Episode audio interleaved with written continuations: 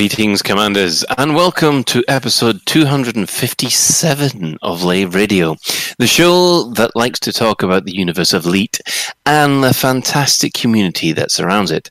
I'm your host, Chief Archivist of Lave Station, uh, Commander Phoenix to Fire, otherwise known as Colin Ford, and joining me in the Orange Sidewinder Bar for this episode, we have our Deputy Trade Attaché, Commander Silverine. What up? We have our Lavian Space Program Director, Commander Kurgle. Hey, good evening. We have, of course, our Chief Bar Steward, Commander Grant Psycho Cow Wolcott. Hello. Hello. And, of course, we have our inevitable uh, um, Commander Shan, whose title is Inhuman Resources Director. Hello.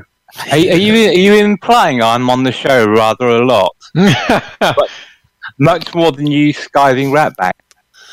I beg your pardon. You mean just because you haven't had a holiday this year? Well, I was thinking about a year ago. I mean, you you were in hospital and missed the show. Yes. That's such a crap excuse for missing a show. Oh God. Well, you mean just you know almost dying? Yes. Okay. I'll. I'll as much as, as as much as there are various members of the community who wish that I would, I'm I'm going to refuse to. and I still maintain that the um, the Drabble show had nothing to do with it. it's, it's Grant's claim to fame that he says that made him la- made me laugh so hard I almost died, which was not true. it, it was a good claim to fame. It was almost as good as the uh, Drew Wagar swerving off the road listening to Dockers. That wasn't what. that's, that's not what happened. This Fantasticon. At this Fantasticon, he was hit off the road by some other madman, not me, and nothing to do with Dockers, Lave Radio, or or or, or the Drabbles. Um, well, that's what he'd like you to think. Mm. it wasn't Harry Potter, was it? Who tried to swerve him off the road? Oh, the irony. Do you, you, you don't get that in a car, do you? When someone goes into the back of you, the side of you, you don't get a wee warning. Interdiction detected. Well, um, yes. But you also we're don't glad get that credit fine either, do you? no, you get plenty of points, though. Let's hope so. Uh, Commander Lenin's asked for a ticker update, Colin. A, a, a ticker update. Yeah, it, it's still there. It's still working. Can I have a liver update? Why? Why is there a problem with yours? No, I, I- I just thought we were asking about your internal organs. I just thought I'd get involved. Tasty. Um, the liver, liver seems to be quite fine, apart apart from the various attempts to kill it using alcoholic poisoning. Uh, your spleen? How's your spleen these days? I was That's- wondering about his spleen. Um, My spleen. Um, I don't know. I haven't seen it lately. I think it's the wrong color. Okay, if we're, play- if we're if we're playing this you game, kidding h- how's your arsehole? Is he back from holiday yet?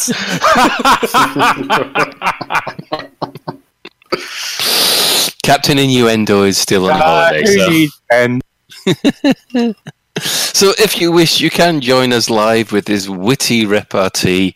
We're hanging out, um, obviously, on Twitch, uh, which you can. Um, on the Twitch chat, which you can access through laveradio.com slash live and click on the live chat, or on Twitch twitch.tv slash lave radio. Um, we are not in the near the Orange Sidewinder bar, although we have sent Kurgle off on a reconnaissance mission, which we'll talk about quite soon. So, um, quickly going round the table, see how everybody's been for the last week. We'll start with uh, Commander Sovereign. How have you been? Oh, just absolutely smashing. Thanks. Um, it is a so this weekend. top and down with the Nazis. Eh? yeah, absolutely. So this last weekend was um, a weekend during the uh, during my lifetime in which the sun continues to burn and um, and reality continues to tick along, which means inevitably that I was at a wedding. Um, so uh, and it was a five day event. Uh, luckily, I only had to go for two days of it. Um, it was one of my wife's best mates' weddings, and they had a. Um, it was in a field in Norfolk, uh, so I had to go and and do that uh, for the fifth time this year, which is a complete fucking ball ache. I hate weddings. Um, Was it was it like a Jewish wedding? No, they no, can no, go on for days. no, no, proper. Just it, just a, a normal British wedding. Just they seem to her mates seem to compete with each other to have the longest, most ornate weddings. Um, and so, like you know, it, it's not just ceremony, drinks, and then supper, and then party. It's now like a thing the night before with all their best mates, and then the thing on the day, and then and then like a brunch the next day.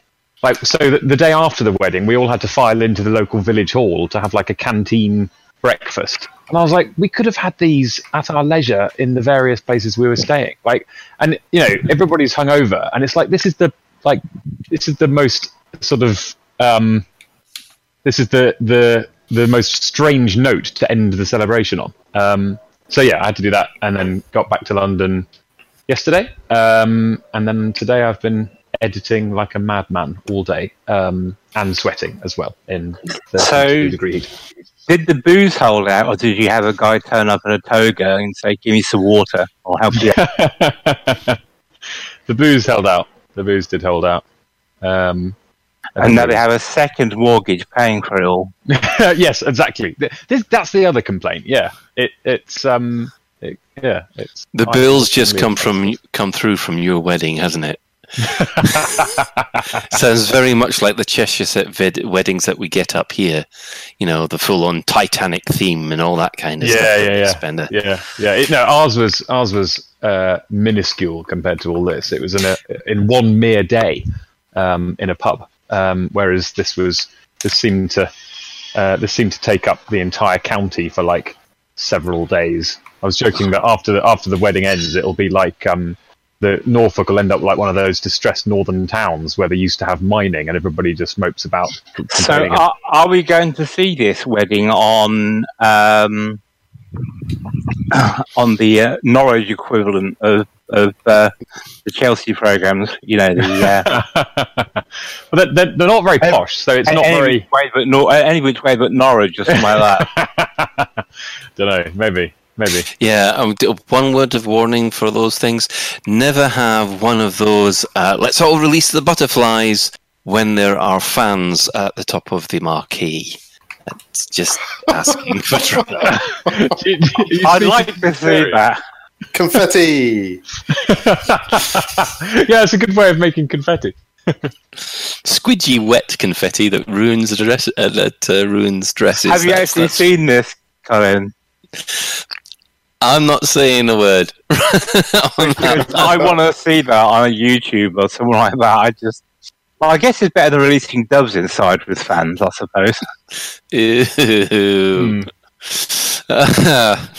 okay, Commander Shan, what have you been up to apart from fantasizing about destroying people's weddings? Uh, yes, we had quite a good weekend, really. Um, well, during the weekend game, um, doing some more engineering farming to get my various other accounts up to spec. So that's what I've been doing in game. Um, and then the weekend, we went to visit some uh, friends of ours. Well, I've known I've known them since university, but we haven't actually been around the house for 16 years or something like that. And it was it was really good to catch up. And um, yeah, we just had a really pleasant day on Sunday. Um, so yeah, and then yesterday we were, were sort of recovering from said visit, um, baking slowly in the sun. Um, so yeah, it's been a nice couple, nice few days actually. Excellent. Uh, what about what about uh, Commander Kurgle? We haven't heard from you for a while. Yeah, I've um this week I've been sorting my spare room out so that I can build the ultimate VR pad for uh, playing Elite in. Um, so yeah, lots of shifting around boxes of junk and uh, cleaning crap out. Uh, in game, I have been continuing the onslaught of trundling around on planets and collecting engineering stuff and doing a bit of Guardian stuff. So I'm just slowly getting my engineering stuff up to scratch still. Excellent. Uh, you, is it really getting to the grind now? To get those? yeah, I I think we've got in our show notes uh, one of the viewers uh, or a group of players have mentioned a similar thing. I find it really annoying. Not so much the actual activities, but more like I want to do some combat right now, but I can't. I have to try to how collect all of these things so that I can do the combat later, and that's that is a little frustrating. We'll come on to that because I, I, I have some words about that thought, as you might expect. Oh, words. Oh no. Excellent.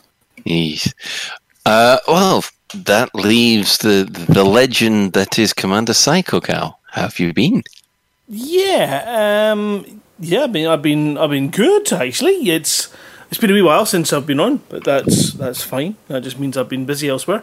We have finally uh, put Christmas to bed, and that's good. Uh, we have not done any progress in the bathroom as yet. And um, for the weekend, if you did catch my streams, you may have learned why I was banned from uh, playing Kerbals. Um, as the language that I use becomes very choice and blue. Um, I have since resolved my issues with the Kerbals and have this beautiful craft that um, makes me laugh. Um, let me just turn off. I'm going to turn off the Um, overlay were, for a were second. you, were you swearing because you couldn't get the Kerbals into space, or because you were failing to blow them up?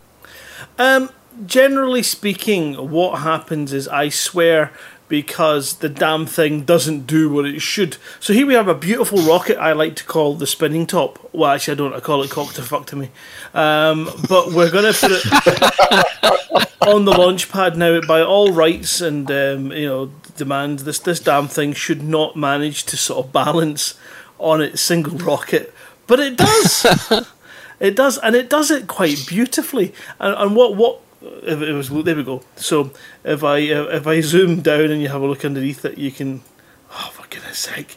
Why did they put stupid things in the way? So there's a single single engine underneath there, and this ship has now had uh, countless successful. There you go. You can see it a bit better there. Uh, missions Yes. into orbit and back, and I've cracked it, and I'm really quite enjoying it. Um, but it led to a point where there was a mission too close to land, and I couldn't get my airplanes to land on it to go and do the ground survey, and it was on the same part just past the runway. So I thought, well, I'll build a car, and that took freaking six hours. Six hours, I'm not getting back. Six hours you robbed from me, you little yellow bastards. You fucking physics my arse. Look at this. I make a mockery of your physics. There, look, that fucking rocket's going straight up, and there's no reason in this world that that should do that. Physics be damned. This is bollocks. And you are welcome to the Kurgle um, self help group. I was about to say, I think that the, the, the next one we'll be asked for a ticker update is cow, aren't we? Uh, you know what? I've never felt sorry for Mo- Kurgle, uh, Kerbals more than I do right now. I mean, I, I did. oh, I did poor I- little green guys. I've got four four passengers just now. We're going up into space with four passengers who want to be in orbit for a wee bit, uh, and um, we're, I'm going to get them there, and I'm going to bring them back in one piece too. I I think. You think? Mm, Not because it's easy, but because it's hard. We we vowed to put four Kerbals into space and bring them back safely before we carried out. Oh man! It'll be done. It'll be done. I've got I've got the hang of this now. I'm sure of it.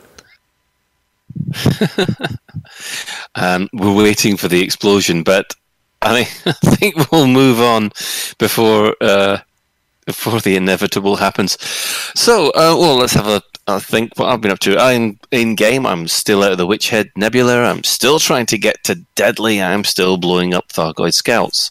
Um, I think I'm going to have to stop that now and come back to Maia just to just to see what we're go- hopefully going to see later on.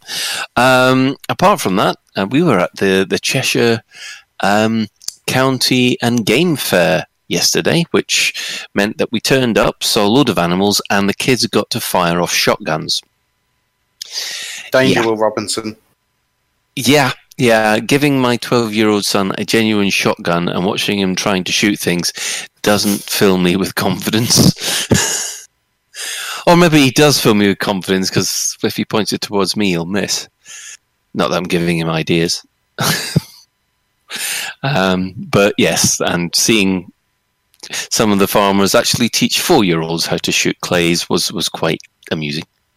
But uh, yes, um, and we saw lots of horses doing very horsey things, and a lot of dogs, an awful lot of dogs. And I've been trying to persuade the kids not to buy one. So That's always moving- worked in the past, right? Yeah, like no, you're never going to get a goldfish. We got goldfish. No, you're never going to get rabbits. We've got rabbits. I want a dog. I want a hamster. Oh God, no! Just please no. so first up on our list this evening, um, well, as you can see, Kurgle is actually on a mission for us. He is flying to Maia because there's something new at Maia this week, hasn't there? Uh, who'd like to explain what's happening at Maia above Palin's old base? Well, there's been a new type of Thargoid spotted. Um, I can't pronounce what it's. I'm not going to try, but basically, it's a it's a reskinned um, Cyclops that, when you analyze it, and when one commander kind of glitched it a bit and did manage to destroy it, uh, shows up as a basilisk. So the thought there's a couple of theories about this in terms of the game uh, itself. Is that first of all, play, uh, players were never meant to be able to catch it because it does run away or supposed to run away as soon as you um, make contact with it hmm um, or that it's it, or that it's uh, a part of a new assault. But it's quite interesting because the markings and the design is very different, and people have speculated that it could be uh, one of uh, Professor Palin's experiments because it has a slightly human slash Thargoid look to it. I What you thought mean? that's You right. mean the fact it's it's silver and yellow? Well, and and the uh, and the and the canopy design as well is different. Well, according to the Anti-Xeno Initiative, um, it was discovered by Commander Hus- Huster of uh, Kars Costa. Um, it was finally uh, xenoscanned by Commander Aragonist Stormrage, assisted by Commander Blake Nielsen. Uh, it contains five hearts, uh, 2% damage per Gauss shot at it. That's obviously Guardian Gauss weapons. It is EMP capable. I don't know how the heck they managed to solve that, uh, discover that. It has strange sub-target modules marked as unknown drives. Um, there's a giant no in the HUD marking. Maybe that's a message from FDev that we're supposed to leave it alone. um, it's very different from the interceptors. It can ex- exclusively be found at the Palin, the old Palin research station, and will always wake away at a very high speed. Uh, and it's capable. Its speed's greater than the Basilisk, which is is phenomenal. Uh, and as as you said, um, the research limpet, thanks to Commander Leni uh, Lenny Crow, um, yields a basilisk sample. Um, yeah. Now there are also reports that when it launches, there are a whole load of Thargoid scouts around the uh, around Palin's old base, which will start to fire on it. Which, of course, has now gone and fired off another whole load of speculation that perhaps this is this other faction of Thargoids which are using humanity as a meat shield.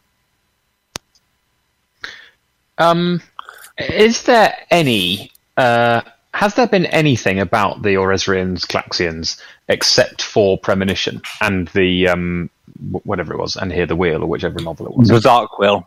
Um, No, it wasn't. I don't think it was the Dark Wheel. yeah, the, the Uh, Dark Out of Will- Darkness. out of the, out of the darkness was it? Okay, yeah, Out of the Darkness was the other um, official elite novel yeah. Because that, that, that focused on the Thargoids. Because what I'm thinking is that Frontier have said in the past that the that the the the batch of um, official novels in 2014 shouldn't be considered um, shouldn't be considered law, um, although they're official. Um, and I don't. I think people focus on the Oresrian Klaxian thing, and I don't actually think that there's any. Strictly speaking, I don't think there's any um, reference to them in the game. I don't think the Codex references the two different races of Thargoid, and I don't think Frontier themselves have ever alluded to them. So I, I don't know whether uh, my suspicion is that at some point in the future, we'll all, when the two races of Thargoid fail to materialize, Frontier will say something like, yeah, by the way, that was that author came up with that. We had nothing to do with us. See, my theory on that is you, you know, and there's a tendency in stories that once you've defeated the big bad, to kind of maintain the sense of jeopardy, a bigger bad has to come along. So Hmm. my my suspicion is this other race of Thargoids is being kept in their back pocket as the bigger bad, and we'll see them depending on how well or otherwise we deal with the Thargoids and the Guardians. Hmm, yeah, it could be it. Yeah. Unfortunately, we don't have a, a certain Commander Stroud with us to actually explain this because I have a sneaking suspicion he had a hand in creating the documents which, um, out of darkness and premonition, would have had to have drawn. so Hmm. I have a sneaking suspicion that yes, those are in the game from the start, designed that way from the start. Yeah. But it's only it's taken what it took two years before the the Thargos even started to make an appearance. To think about it, it, it you know it's nice that they've held something back for basically this content drought that we have to be suffering with at the moment. Well, we were suffering from one until this week. This this week is a veritable deluge. I know. And then after after, after last week, we were just we were humming and ahhing, thinking, "What the heck are we going to do next?" You think they could Yeah. time it better by rele- by releasing half of what they released this week, last week, so you can kind of pace it a bit. But... What you mean? You were desperate to not to hog all the content at the same time? Or skim over it, yes. Well, one of the things that we we should then cover is um, obviously there's the the two kind of uh, development news that have come out this week. Um, the first off, we'll, we'll we'll go into more details of the the bigger of the two new, news items later, but obviously the September update is now set for the 18th of September on a Wednesday, so uh, we'll miss it by one day hopefully the truckers will be able to to uh, give you a, a live feed of how they're reacting to the new update. Well, if it goes like other updates, it, not many people will get on anyway in that evening. Not being negative at all, but tradition has said is that when it's out, there's usually servers going up and down, disconnection errors as everyone suddenly swarms onto the system, Mhm. on the game. So, Yeah, rule number So, yeah, one: yeah. only ever play it the next day. Yes, and don't book the day off. No, no, never book um, a day off because it's normally coming out at six o'clock on the evening anyway.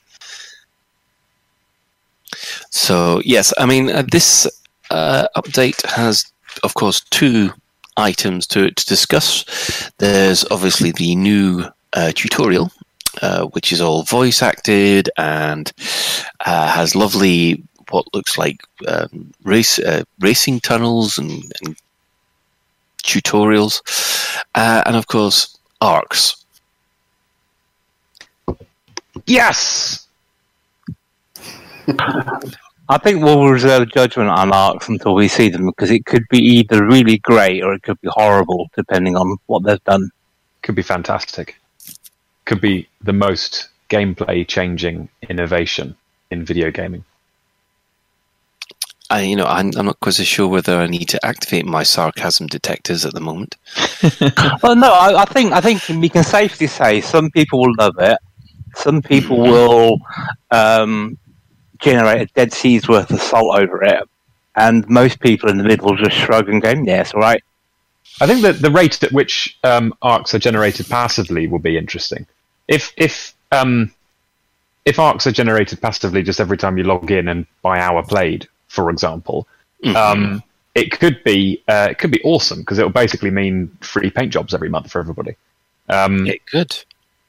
if it's you know the, the, the, we, we've sort of talked about it to death, but there- there are there are lots of ways that it can be implemented in a deleterious way that makes the game that's immersion breaking and and Well, the thing is, though, if you if you do get them for passively staying logged on that station, and that doesn't really help Frontier or anyone because you'll just keep uh, people log in in the morning and go to work and come back and get their and get their arcs. yeah, So- well, yeah, that's true. And the planet will slowly die. That's a good Um, point. Who thinks of the polar bears when they're coming up with these things? That's what I want to know. Mm. I Um, don't care however, about polar just give them paint jobs. However, somebody, some wag on the forum, uh, not me, I will just point this out, said, um, why don't we have a sliding scale of arcs? So basically, if you're in solo or private, you get the standard rate. You play in open, you get double the rate.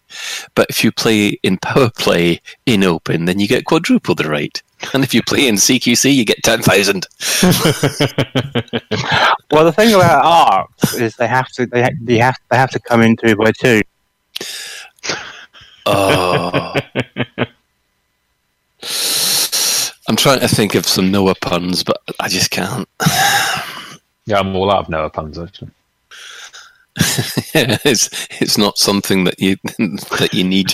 Well, you lot just you lot just rain on my parade, don't you? Anyway, Yeah, it's funny that we've had Pride Week this this weekend up in Manchester. Used to seeing rainbows.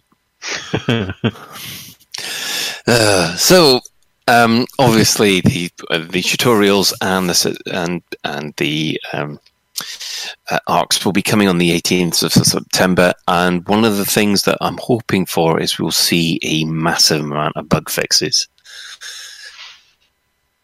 Do you reckon we'll see a massive amount of bug fixes?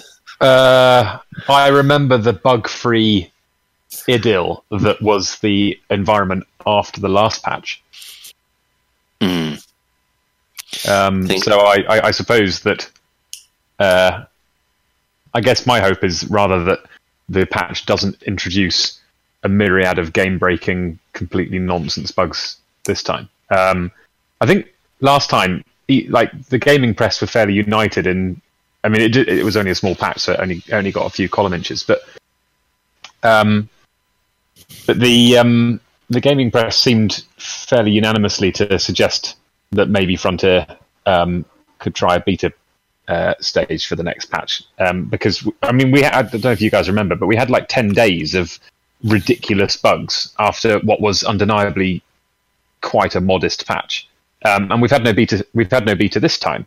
Um, and the last and, and the, the last last patch was such um, game altering innovations as the Super Cruise Assist and the advanced docking computer. So um, I, I, yeah, I, I, I just I'm anticipating quite a lot of bugs rather than quite a lot of bug fixes.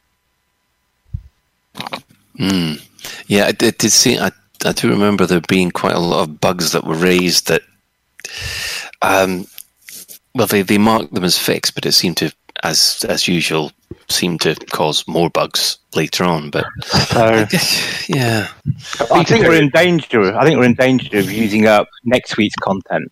If you see what I mean, because it's the 18th of September, it's, it's due. So I think we need a speculation on the September patch next week. Otherwise, we'll have nothing to talk about. Because we've That's gone true. through this That's a good point.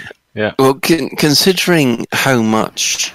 Um, Considering how much I think this main discussion is going to go on for, I think we've got two episodes worth. We might need a part two for this one. Yeah. But obviously, um, the in-game events. What's happened this week is uh, the new Thargoid type has been found at Palin's base. Um, hopefully, Commander Kurgle will let us know when he gets close, so that we can we can. Uh, I was just. I'm in Maia. I, I- I'm just having difficulty tracking down any of these. I was just going to suggest uh, we, we have a sweepstake. Is which which Kurgle which, Kur- which which which Kurgle dies first, Cal's Kurgle or our Kurgle?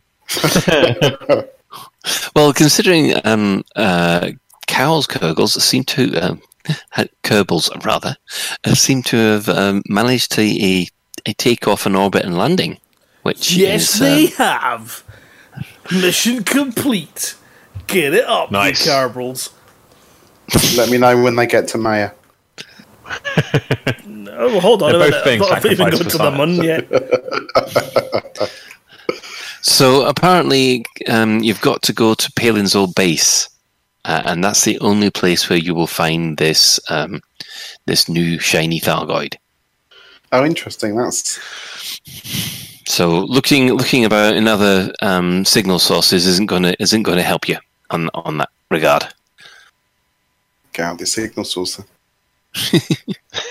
what what is that signal source that you're flying through at the moment? That that was a uh, a convoy signal source. Weapons fire detected, but there doesn't seem to be any. It's just Oh. a bunch of. It's just a big convoy. Yeah. I must admit, when where I've been in the Witch Head Nebula, I've seen a lot of um, uh, unidentified alien signal sources, but they're at threat level nine. I'm just scared to even look because I don't think my poor crate would be able to handle it. I don't think Yeah, I've, I don't think I've ever seen a threat, threat level nine. Come to Maia, I just flew past one a minute ago. Why did you go in and tell us what's in there? Because that will be the end of my time in Maia in my little Diamond No, it wouldn't. Explorer. No, no, they got Sonic out. Well, let them Sonic out. Yeah, I'll, I'll hop in. See if I can find it again. Uh oh. uh, Oh no, there's only a threat. Threat six is the highest one I can get in now. oh well, that, we know that that's that's basically a basilisk. So Threat five, threat five, threat. The one I was just in was a threat five, but there wasn't any threat in it. oh, that's it. We need we need some threat. Let's have a look at the threat six. Well, while while this is going on, uh, um, yeah, the uh, Frontier have um, announced the latest set of paint jobs. So if you need a new paint job for your Mike Viper Mark III, um, they have the what seems to be this kind of standard set that they've been slowly releasing over the last uh, couple of months, which is uh, basically stripes.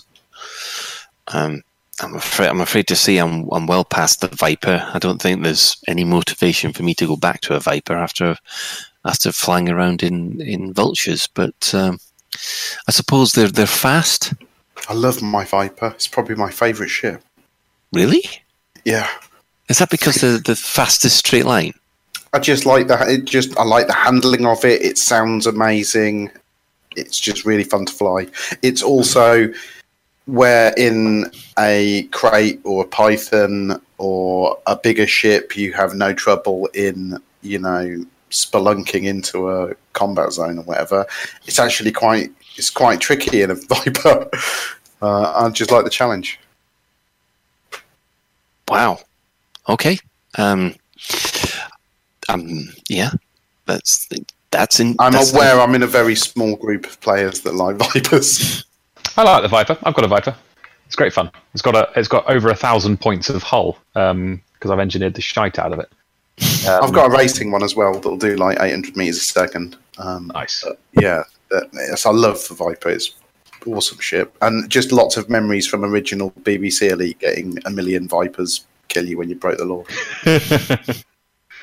Um, someone, uh, Paul Archer has suggested that someone give Kurgle the press tabard to wear so he doesn't get shot. I Um, think I don't think it works that way. In fact, I know it doesn't work that way because when we were covering the Salome event, I had press written all over my computer, my uh, my particular ship.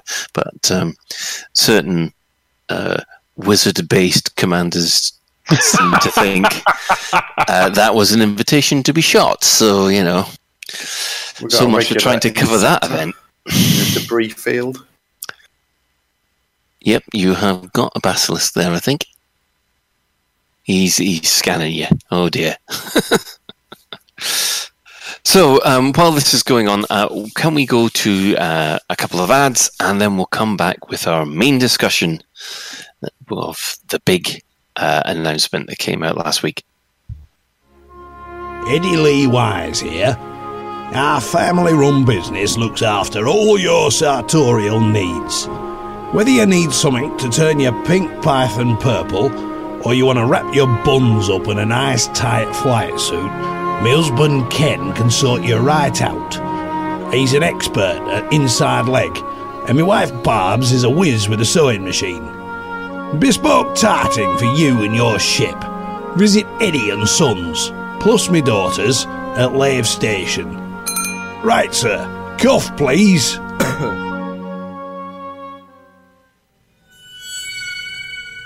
On the far side of the bubble on the dark side of an airless moon. On the slightly more interesting side of a ravine, there lived the engineer. The engineer can make your lasers more powerful. Your engines speedier. And your gas tank really, really big. What do you want? I want fish. Wait, what? That's right, fish! Carp, char, chub, jack, loach, crabby, munkabase, prickleback, sole, snook, snake, tang, wahoo, wapagon, banjo, banga, snook, sole, shad, scat. Come on by with the long-nosed cat. Noodlefish, nibblefish, northern squaw, hooma hooma nooka nooka wappa wah. Uh. What about Swedish fish? Why the hell not? Thanks, mister. You're in the wrong commercial. Well, shit. Fish, because, you know, space.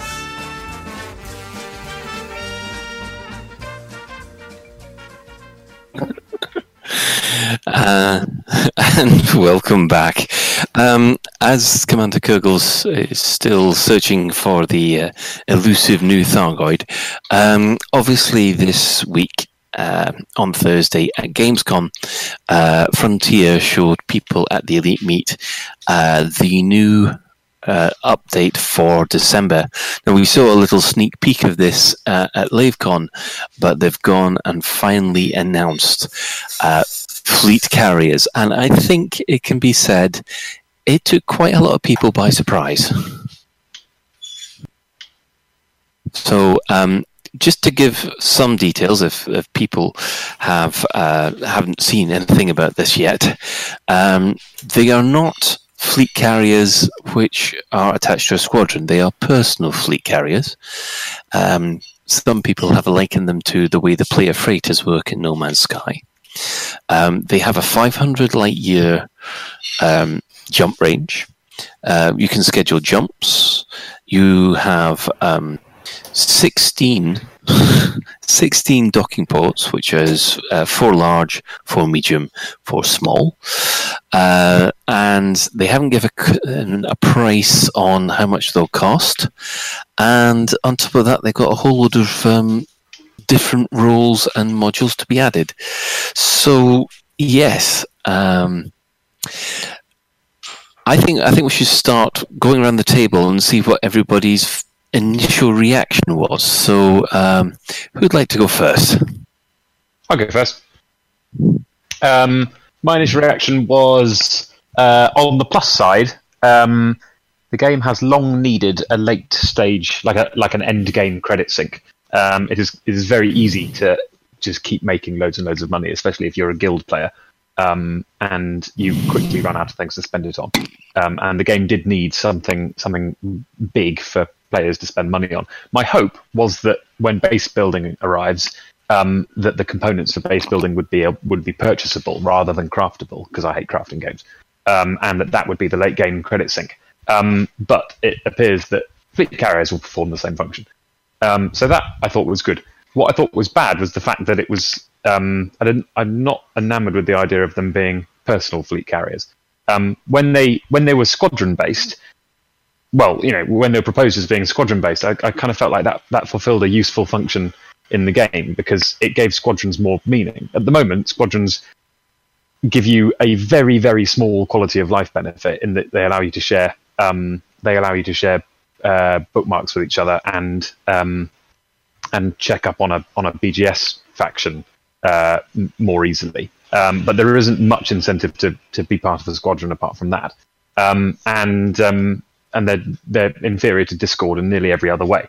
Um, the having the, the fleet carriers is something for squadrons to to aim towards and to give squadrons a, a unique benefit as opposed to an, another play style or another you know of flying alone or whatever would have been a brilliant idea because um, because I feel like squadrons needed that. The problem with making them personal is that what Frontier have essentially done is raise the level cap in the game.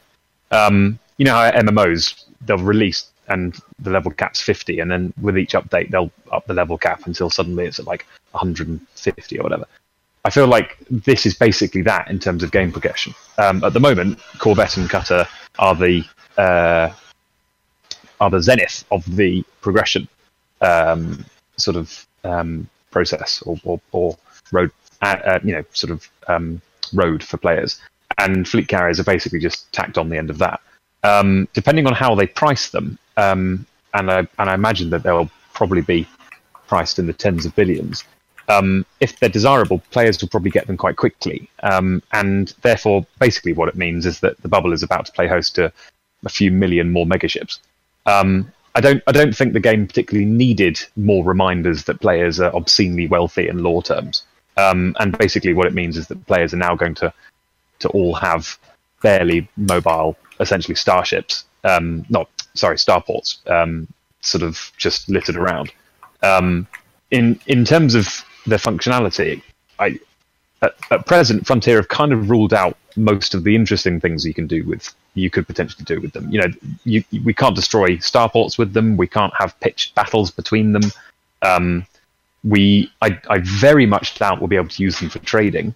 Um, because um, uh, well, for obvious reasons. Um, so that sort of leaves that sort of leaves them being dockable and um, being slightly mobile um, as being the only real features to them. Um, which means that if, if, that is the case, then then there'll essentially be a sort of um, there'll basically be like a home starport that players can buy um, that they can jump somewhere if they want to for a given amount of grindonium. Um, that will essentially have a largely cosmetic or sort of vanity benefit. Um, and there's nothing necessarily wrong with that because you know you've got to spend credits on something. Um, but it does feel like a little bit of a missed opportunity compared to the kind of squadron um, benefits that they the, the, benefits of squadrons that they could have had as posited 12 months ago. Okay, before before we let Shan off the leash, um, can I just say that was a phenomenal uh, piece of commentary without hesitation, repetition. so I, I, I listened, listened, to the show last week, and I uh, all I do is um and ah, so I'm amazed. okay, everyone, get ready. Shan, go. Oh, thanks very much. Um, the single player, I'm very pleased with that actually, um, because one of my one of my fears with carriers were they would be squadron only, uh, and they would introduce an arbitrary player number before you could get them. And what that would give, if, if they'd gone that way, you'd have either got people buying lots of accounts just to join a squadron, you know, to pass the the, the bar of, of membership. Or what it would mean is if you wanted to start a squadron and recruit, it would be impossible for you to get a fleet carrier and therefore make yourself more attractive for people to join. So I'm I'm glad they're single player, as, as Sue alluded to, the fact they are a credit sink or potential credit sink is good because we have there's a lot of players that have an awful lot of cash and nothing to spend it on. So that's the real positive thing. Um, there's a few things about it though. Is you only you a player will only be able to own one carrier, so you can't like have a fleet of carriers. You can only own the one. Um, what we don't know, however, is whether you can reconfigure your one carrier to do lots of different things. Because in the information they gave, they talked about uh, exploration, combat, mining, all that sort of stuff. So the question is, is if, if you buy an exploration carrier, can you then reconfigure it to be mining carrier or a combat carrier? And what about the designs? Are we are we going to just have one design, or are you going to have like an alliance carrier or empire or a federation? And if you like, the requirements to purchase them aren't just credits, they are rank within that particular faction. So there's all sorts of things we don't know how they work uh, at, the, at, the, moment, and that's what I'm quite looking forward to seeing. Uh, for as to what they're going to be used for, well, it's difficult to say, like like Kurgle said, uh, sorry, Severin said, because they've got this 500 light year Heineken drive. You know, it reaches stars other drives can't reach, and if you then have to refuel it, fill it a grindonium, then it's that process biological thing has to be quicker than you doing 500 light years in your exploration ship. Otherwise, there's no point in taking one. Um, the other the other thought I had regarding the um, the exploration side of it was it does allow you to reach um, say these out of the way stars way more than we had to. But also, one of the things they said is the ships would be available to Horizons and non Horizons owners. And that means the materials that they need to jump will not nec- will not be uniquely available on planets because otherwise it wouldn't be Horizon uh, non-horizon owners. Yeah. Yeah. Now there has been some speculation on the forums about this. Um, they they do wonder what kind of resource will be will be used. Could it be possibly skimming from gas giants, which has been missing from the game, or whether or not it's a certain new material that you have to deep core mine for? But one of the ones which has been suggested, and I'm hoping personally for me, is that it will be powered by ARX. What? Why do you want that? no, I'm just saying that I hope not. Oh right. Okay. Right, this has been suggested by other people in the forums, and I'm hoping that Frontier don't do this. Now, the reason that some people have said, oh, it's going to be powered by ARX is because Frontier say that they're going to provide ARX to everybody as per standard uh, for playing the game. But then you can top up ARX by obviously uh, buying them. Now, it to me, it smacks too much of play to win and um, basically some of the some of the functionality that Frontier have avoided playing.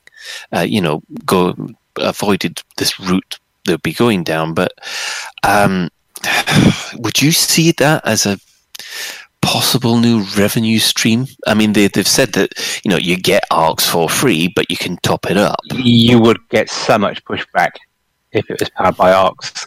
It really would. And I, I, I'm although I talked about a credit sink and um, things like that, I don't like the refueling mechanic um, because it's just busy work. It doesn't actually add gameplay. It's just hoops you have to jump through to do whatever it is you wanted to do. So obviously, we don't know what the uh, process is going to be or how long it's going to take. But and this and this is the same with the supposed maintenance of Mm. the carrier. Um, is it just strikes of busy work of adding stuff to do to get to the fun stuff? And I would still can't- much prefer that, like a carrier was, you park it on a gas giant for five days while it refuels, than I have to futz about Hmm. manually spending eight hours collecting some material that's only useful for refueling it, or it's basically beached. Um, Yeah, I mean this that does uh, smack a bit of No Man's Sky, doesn't it? Because there you need three different types of fuel to get anywhere. One Yeah. kind of fuel to take off, one kind of fuel to fly between planets, and one kind of fuel to jump between systems. And I must admit that even though they've made improvements to the process, I'm still finding that a complete and utter pain in the, the scrotum. Uh, yeah, I mean, if they want it to be gated by, they don't just want people making 500 light year jumps every day because, you know, everything will just get crushed in the galaxy super quick, then it's going to be a time gate, isn't it? It, it? Whereas if they just want to either scoop income off players or force you into a play, a gameplay loop, then it will be a repetitive collect this material. Yeah. Or What I don't want to do, what I don't want to do is if you, because I think what was a Dark Age of Camelot, I think is the game that springs to mind, where you could create your own player housing and you had your own little village and you could add to it. However, you had to pay a certain amount of in-game money every week or every month to maintain it. So you mm-hmm. always had to play to earn the money to pay your rent. Otherwise, you lost your in-game house. That's exactly how Star Wars uh, MMO worked as well. You Yep. could put all these buildings down and build a city, but you had to pay the upkeep on it. And that's just so old school and horrible. I don't like that. Yeah, well, to tell you the truth, though, it feels right. I mean, you've got this massive, massive um, fleet carrier, this unique um, ship. If it's there as a cash sink, that Which Yeah, is- uh, I I think mean, that's it's- how the maintenance might be dealt with. I mean, it, surely it's not that difficult to go off and void void Opal a couple of uh, couple of goes, and, and that's it. You you paid for the next couple of months, but Yeah, but how if you're exploring, if you're exploring, it could be weeks or months or even a year before you're there to earn any credits. So you'll you'll buy your carrier, and you'll think, oh no, I'll go exploring, and you're either locked into having to make the carrier jump with you, so presumably you could keep selling your exploration data, or you face the prospect of the carrier being repossessed um, by the time you get back. Well, you see, that's one thing. They, obviously, this is more information that they'll have to uh, they'll have to give us. I mean, uh, we were speculating. They, they haven't said anything about um, the cost of a carrier or uh, if it's to be maintained. The only thing they've said is that it needs to be refueled by a unique component, a un, unique commodity. As So- for the sorry, as for the price, my theory is is they'll model the price on how ships are, because a, an anaconda is 147ish million, Mhm. but by the time you've added on all the modules, you you can look north. You can look north of a billion credits. Particularly if it's a cutter or whatever instead. So the ship costs I expect to be comparatively small, say be a couple of billion. And I know it's small, but a couple of billion these days is, you know, not long void opal mining. So I, I think the purchase cost will be small, but I think by the time you've added on all the modules, particularly if you want a multi-purpose ship, you're looking in the tens of billions to be able to do everything. Severin, you got something to say on that one? Um, I don't. I, I, the way I would approach something like fleet carriers is I'd be like, right, okay, these things are capital ships. They are. There's, you know, in all of video gaming, there can't be anything more endgamey than a capital spaceship. Let's make them expensive. And the way that you, the way you'd approach that is you'd be like, right, what is, uh, what percentage of players would we like to have these things?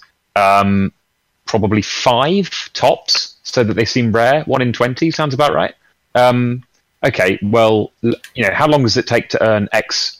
Uh, and also, so so how, what percentage of players do you want to have them from the get go, and how long do you want them to? How long should it take to achieve them? Um, with void opals, you can quite easily earn tens of millions or even hundred million an hour. Um, it's uh, therefore I would put them at something like twenty billion. Um, I don't. I, I feel like it would. It's completely against the spirit of the game to suddenly make as to suddenly make most players um, a few hours away from owning a capital ship. Um, so that's the that's the cost thing. But I could be wrong. Um, with regard to ARX, um, I really don't think that they'll be powered by ARX. That's um, Frontier have said repeatedly that ARX will only be used for cos- cosmetics. They've repeatedly said, and it's one of the only things they've not gone back on, is that um, they will never sell uh, anything for real money that could ha- give you a gameplay advantage. Um, I, I just can't see that happening. Um, with regard to gas giants, if you were Frontier and you were bringing out a um, uh, and you were thinking of a feature in which uh, you were introducing capital ships which refuel by scooping off gas giants, given the given the amount of clamour from the community for um, interactions with new types of planet, don't you think they'd have tried they'd have trailed gas giant interactions over fleet carriers? The fact that we haven't heard anything about gas giants means that they're not. It's not going to be refueled by um, by scooping stuff off gas giants. It'll be it'll be some new some new thing that we have to get from space, some new collectible. Um, they, they- I think probably one of the most enduring criticisms of Frontier is that they don't um, they haven't necessarily always um, shown the greatest res- of respect for players' time um, on the first implementation of these things. And um, the first iteration of engineers was was illustrative of that. Um, I think I, I, I very much think that the that when when the carriers first drop, um, they'll be fuelable with some commodity that takes a lot of grinding, um, and they won't really be worth having because it'll be much easier to fly your ships 500 light years than grind for this thing, um, and um, and therefore the it'll it'll be mostly like a, a sort of vanity kind of cosmetic type reward. Okay, Shan, do you want to jump in there? Yeah, I, I want to sort of um, quiz Sue on a couple of points you made. Is that you're making the assumption that bigger and more expensive ships is game progression. Yep. And I would argue it's not game progression in its purest form. What it is, ships are tools, not game progression. They're enablers. They're not, you know, uh, in the same way as credits aren't game progression. They're enablers. I don't think the majority of players play with that in mind, though. Or, Oh, or can- devs make the game with that in mind. It's, Well, it's it's demonstrably untrue. Well, you can it's- you can you can engage with every single one of the game's systems with the smallest ships and the largest ships. What the largest ships allow you to do is do do activities more effectively. Therefore, they're enablers. They're enablers. Well, no, they don't because they don't enable you to do anything that the Sidewinder can't. An Anaconda does not unlock new areas of gameplay that a Sidewinder prohibits. You you can do anything in a Sidewinder that you can do in an Anaconda. You can just do it better in the Anaconda, which fits into the logarithmic nature of the game. An Anaconda is hundreds of times the price of a smaller ship. Not because it's hundreds of times better, but that's just because how the game is structured. I cargo- think it's more to do with player perception than game reality. Player perception is it's game progression, which I don't think is necessarily correct because your view of game progression can be completely different to mine. So, for example, you're, you might think, "Hey, I'm gonna I'm gonna hit combat elite. I'm gonna be exploration elite," and that's how I measure my progression in the game. Where I could measure it on, I don't know, number of crewmen blown up or whatever it is. So it, it's not like your ship is not a measure of your XP or your rank, as you as you alluded to earlier. It's not being like level fifty or level eighty or ninety. It's not an increase in level. It's another tool in the toolbox of the player. It doesn't. It doesn't give you a tool. A tool by, nif- by definition allows you to do something. The ships don't let you do things that other ships don't. They just do them better, and therefore make it. They just they just make everything else more achievable. You can you can increase your combat rank faster in a Fer-de-Lance than you can in a cobra. You can you can make credits faster in a python than you can in a viper. The the the ships are undeniably an aspect of progression, but they're not the only one. They're one of many. Well, I'm going to, to jump in here. I mean, uh, been comments on uh, from the chat room uh, about this particular this subject. Um, Jonathan Tea Time has observed that player-owned stations and Eve use a similar mechanic, i.e., you grind the fuel constantly or they go offline. Um, Snowy Monk has said that how about the base fleet carrier as a one-off purchase, which doesn't cost you anything for upkeep, but the modules that you can buy for it do. So if you don't pay for the upkeep, you lose the modules. Um, maybe they're a long-term engineering project, uh, suggests Bitstorm. A bit like shipbuilding with multiple shipyards, like we do in the UK. Uh, and Commander Miggles says that Frontier have already said that the carrier fuel will be able to be extracted from space, but also purchased. Now that's new for me. I didn't think you could Oh. purchase it. I haven't, I haven't, Um, I haven't seen that. That's interesting. Yeah, I'm, I must admit, I, I would like to know what your source is for that, Miggles, because um, That must makes it sound heard of it. like um, Steve was saying originally late game cow credit eater. That would be if that was the case, it'd be brilliant. Actually, I totally agree. What buying the buying the fuel as instead of just grinding it? But how Yeah, would you use that as an exploration ship if you had could only buy your fuel? save up for it. No, no, no, no. You, you can buy your fuel and you can grind for the fuel. I mean, Mm. obviously, if you're flying around the bubble, then it is fine. If you're trying to get out to Colonia, well, it's a bit more difficult. You have to grind if you're going exploring. Even even yeah, Maybe that's when you take the cargo module and fill it with 700,000 units of whatever the fuel is. Or, So- I mean, the, the- I mean, we want to come on to this, but um, we'll stop the, the argument there about the the refueling because there, there's a whole load of other things that um we've we uh, would like to cover as as far as this is concerned. I mean, first of all, uh, there seems to be sort of modules that you can buy for your fleet carrier, um, and also. Um, each fleet carrier you can then design uh, to have a different function. Um, I want to know why the ships. bar why the bar module is missing because we could just have a You could have a bar fleet capital carrier ship. bar capital ship. That would be amazing. You just want the ultimate booze cruise, don't you? That's right. Yeah. Yeah. Yeah. I mean, it literally could be a In power. tourist ship. Let us have a tourist capital ship. I want 10,000 passengers. We're going to go to the uh, middle of the Milky Way. and and then you'd fly it through an ice ring and it'd hit one and then it, um so I, it's just a quick question i think probably colin was going to come on this anyway was so if you if you had a fleet carrier you personally forget about the cost or what what would you use it for based on what we know already Well, yeah. Good question. Well, personally, um, I would want to use it for the one thing that wasn't mentioned, which was an anti-Xeno uh, platform. So basically, true, yeah. when I want to uh, say I'm out here in the Witchhead Me- Nebula, I wouldn't mind having more than just my anti-Xeno Krait. I'd like my my T10 out here as well, and and all the stuff that goes with it.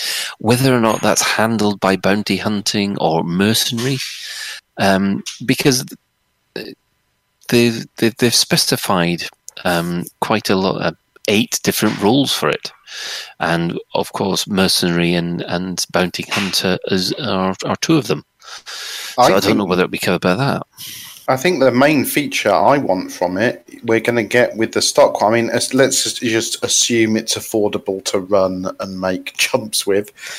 The problem I have is I want to travel like even in the bubble, 400 light years over there, but I don't just want to do one thing when I get there. I want to poodle around in my Explorer and maybe collect some engineering materials. I want to do a few combat missions to break up the boredom. So, like, the big thing I'm going to get from it is being able to just move a half a dozen ships to one place and have a ship for doing different things. Yeah, to- totally agree with that. It's a really good point. At the, mo- at the moment, um, having lots of ships and moving your home base is uh, is non-trivial. Um, and uh, if if fleet carriers, basically, if fleet carriers could could serve a purpose as a player's home, um, and make a and introduce a couple of quality of life im improvements, like making it easier to move your entire fleet and relocate, um, it would be completely brilliant. Um, there's also uh, my some my sort of thoughts on fleet carriers earlier were based on just what we know. Um, I am really hopeful that what we learn in the next few months about the the different ways that you can use fleet carriers and the different ways you can outfit them and um, and the these mysterious mysterious modules. I am really hopeful that they um, that they actually unlock exciting new features, new things to do. Um, in which case, I would be much much more pro fleet carriers. Yeah, I mean the um, uh, the the uh, rules that they've they've said has been trade, which um, first of all makes me think. Hang on a second. Does this mean that you can store commodities on your fleet carrier as well as your you know Mm. uh, as well as on your ship. Um, bounty hunting, well, that seems pretty straightforward. Um, exploration, search and rescue, uh, piracy. Could that be used as, a, as some kind of griefer base, for instance? You know, Yeah. um, miner, mercenary, and smuggler. Now, there has been um, a suggestion that each of these roles mean that the appropriate station function will appear on your um, appear in your fleet carrier. So, if you're bounty hunting, you would suddenly just get the the contact and the option to actually cash in bounties.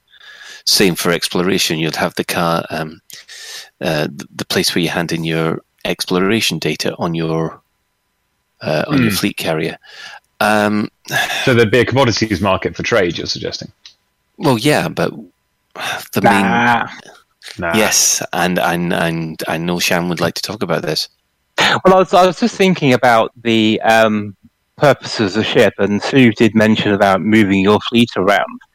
And in my stingy in-game mindset, is says that well, let's say the total cost of a carrier is I don't know ten billion.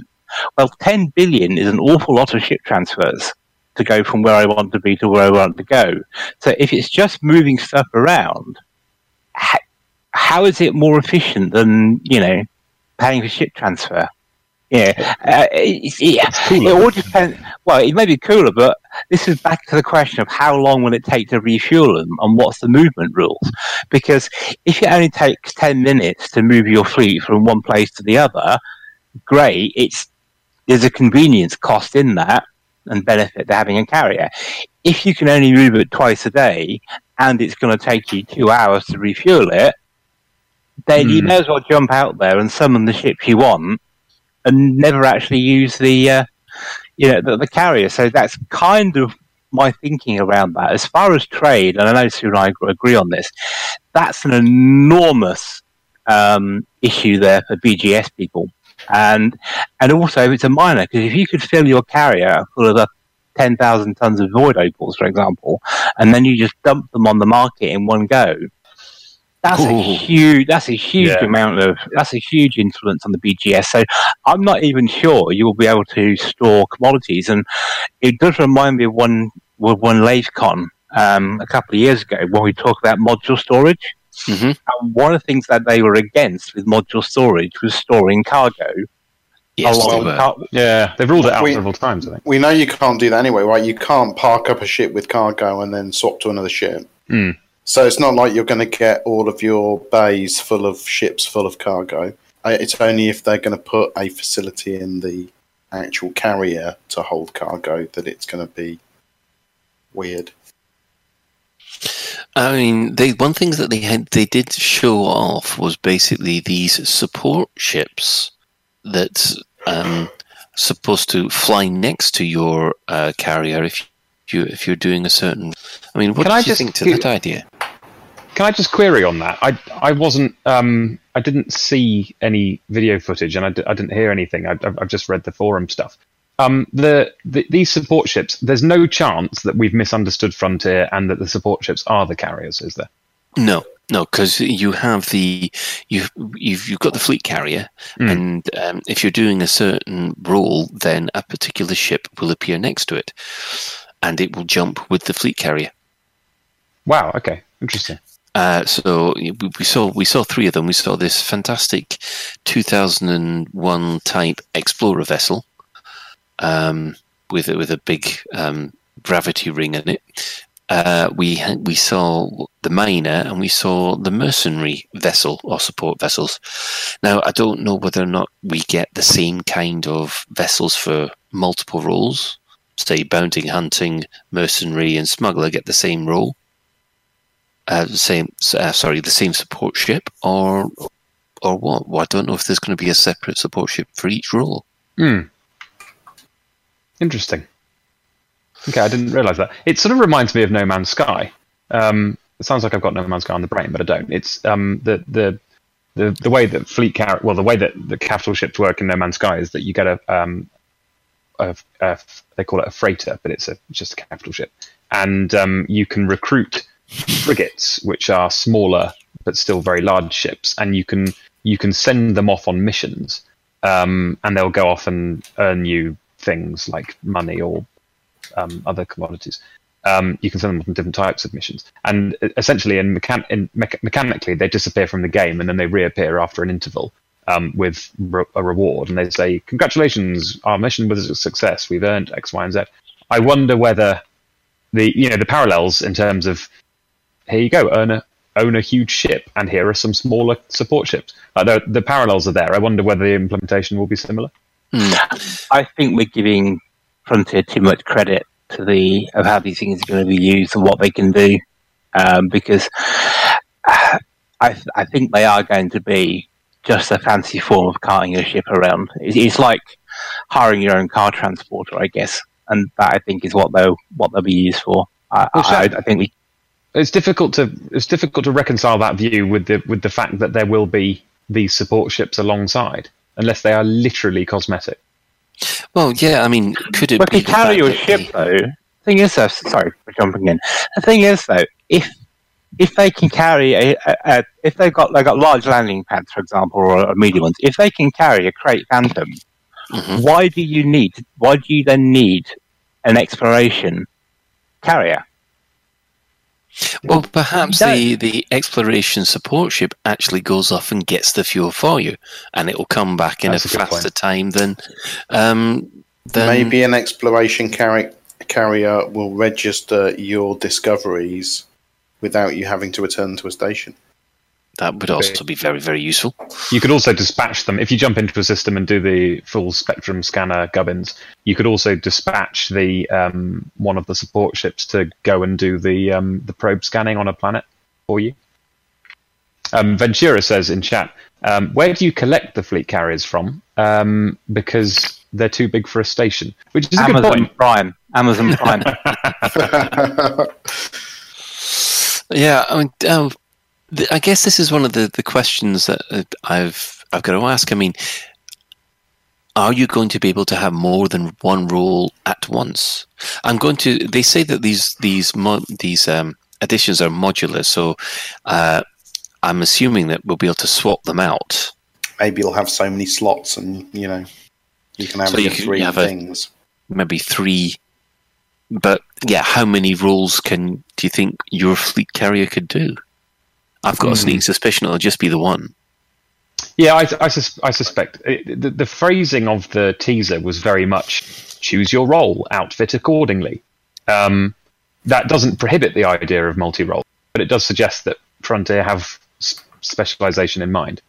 hmm I think you'll store modules. I think you'll have your carrier, and then, and this is where I think the idea of them costing tens of billions comes in because you might be able to afford a basic fleet carrier, and it'll be like buying a BMW or a Mercedes. You'll have your you'll have your basic level, and then you have your options. You can then just pile on top, and then so the ultimate would be. And you talked about having something to aspire to. Well, uh, you if you early days you may have I don't know three or four billion, that only gets you a basic, say, combat carrier. Hmm. Yeah, but then you then build on that carrier by getting modules that either make it more effective at transporting stuff around or whatever. You can see how they could build it if the carrier could store modules and become dynamically reconfigurable. Yeah. Yeah, interesting. I mean, the um, the other thing I wanted to touch on was that um, they say that uh, you you can set the carrier to private dock or to allow other people to dock. Now, do you feel that um, there needs to be more options than that? I want to charge docking fees. I, I actually no. I want I want my ship. I want my ship to be free to dock, but you have to pay ten million credits to leave. um, I think I'd, I'd be very surprised if the um, uh, if it wasn't um, if there if it, if the control over docking uh, permissions wasn't more granular than that. I'd be very surprised if it didn't have options for uh, nobody, wing, squadron, everyone at least. Mm. I was just thinking friends, squadron, and everyone. Yeah. I, I'd be Um, su- yeah, I'd be I'd be surprised if Frontier didn't present it as a binary thing. They presented it as set your set your docking preferences or whatever, which indicates that it will be more nuanced. One thing that is interesting. Sorry, Keith, I, I ain't jumping in. Um, one thing that is interesting. They said it would be one instant, one carrier per instance. Yeah, exactly. Yeah. yeah. So, what will that do to server load in certain systems like Shinrarta, for example? And I just not, I just kind of, that whole thing puzzles me a bit because presumably you'd have to wing up with people to get them into your instance to join your character. Because otherwise, there's no guarantee they would be in the same instance as you That's true. to see your character. Mm. Well, depending on the, the other, go on. yeah, go on. So, Okay, well, depending on the way that the the fueling jumping is implemented, and the, and the way it, the way that it was phrased was you can schedule a jump, not you can jump. Um, Is that they sound like they're going to be a bit more like a space station and a bit less like a spaceship.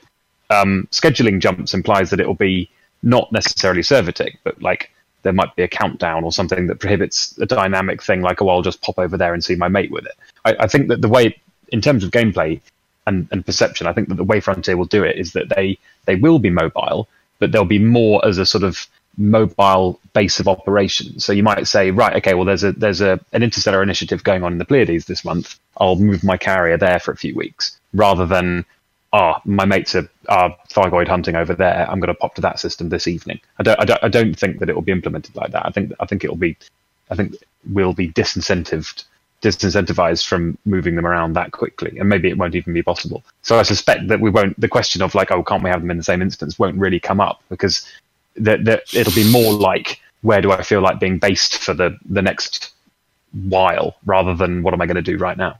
Yeah. Um, well, yeah. I mean, one thing that um, I, I was going to touch on is, I mean, do you think there'll be a restriction on how often you can du- uh, jump? Will- Will they only allow one jump per day? Well, the, the, the word scheduling does imply that, doesn't it? I also think the only other like long range jump ships we've seen in the game before had a pretty rigid schedule, didn't they? Yeah, me- mega ships, mega ships move with the so, same. like maybe it's not going to be as as bad as a mega ship, but I definitely think they will put some form of time gating on it. yeah, yeah, I agree. I mean, going back to the the instancing thing, um, people have said uh, they've they've already said they cannot be destroyed. So obviously, I think that's a bit of a relief um, because can you just imagine what the salt would be if you know your personal fleet carrier was wiped out by griefers? It's bad enough when You'd never when see one in open, right? exactly. Yeah, very awkward.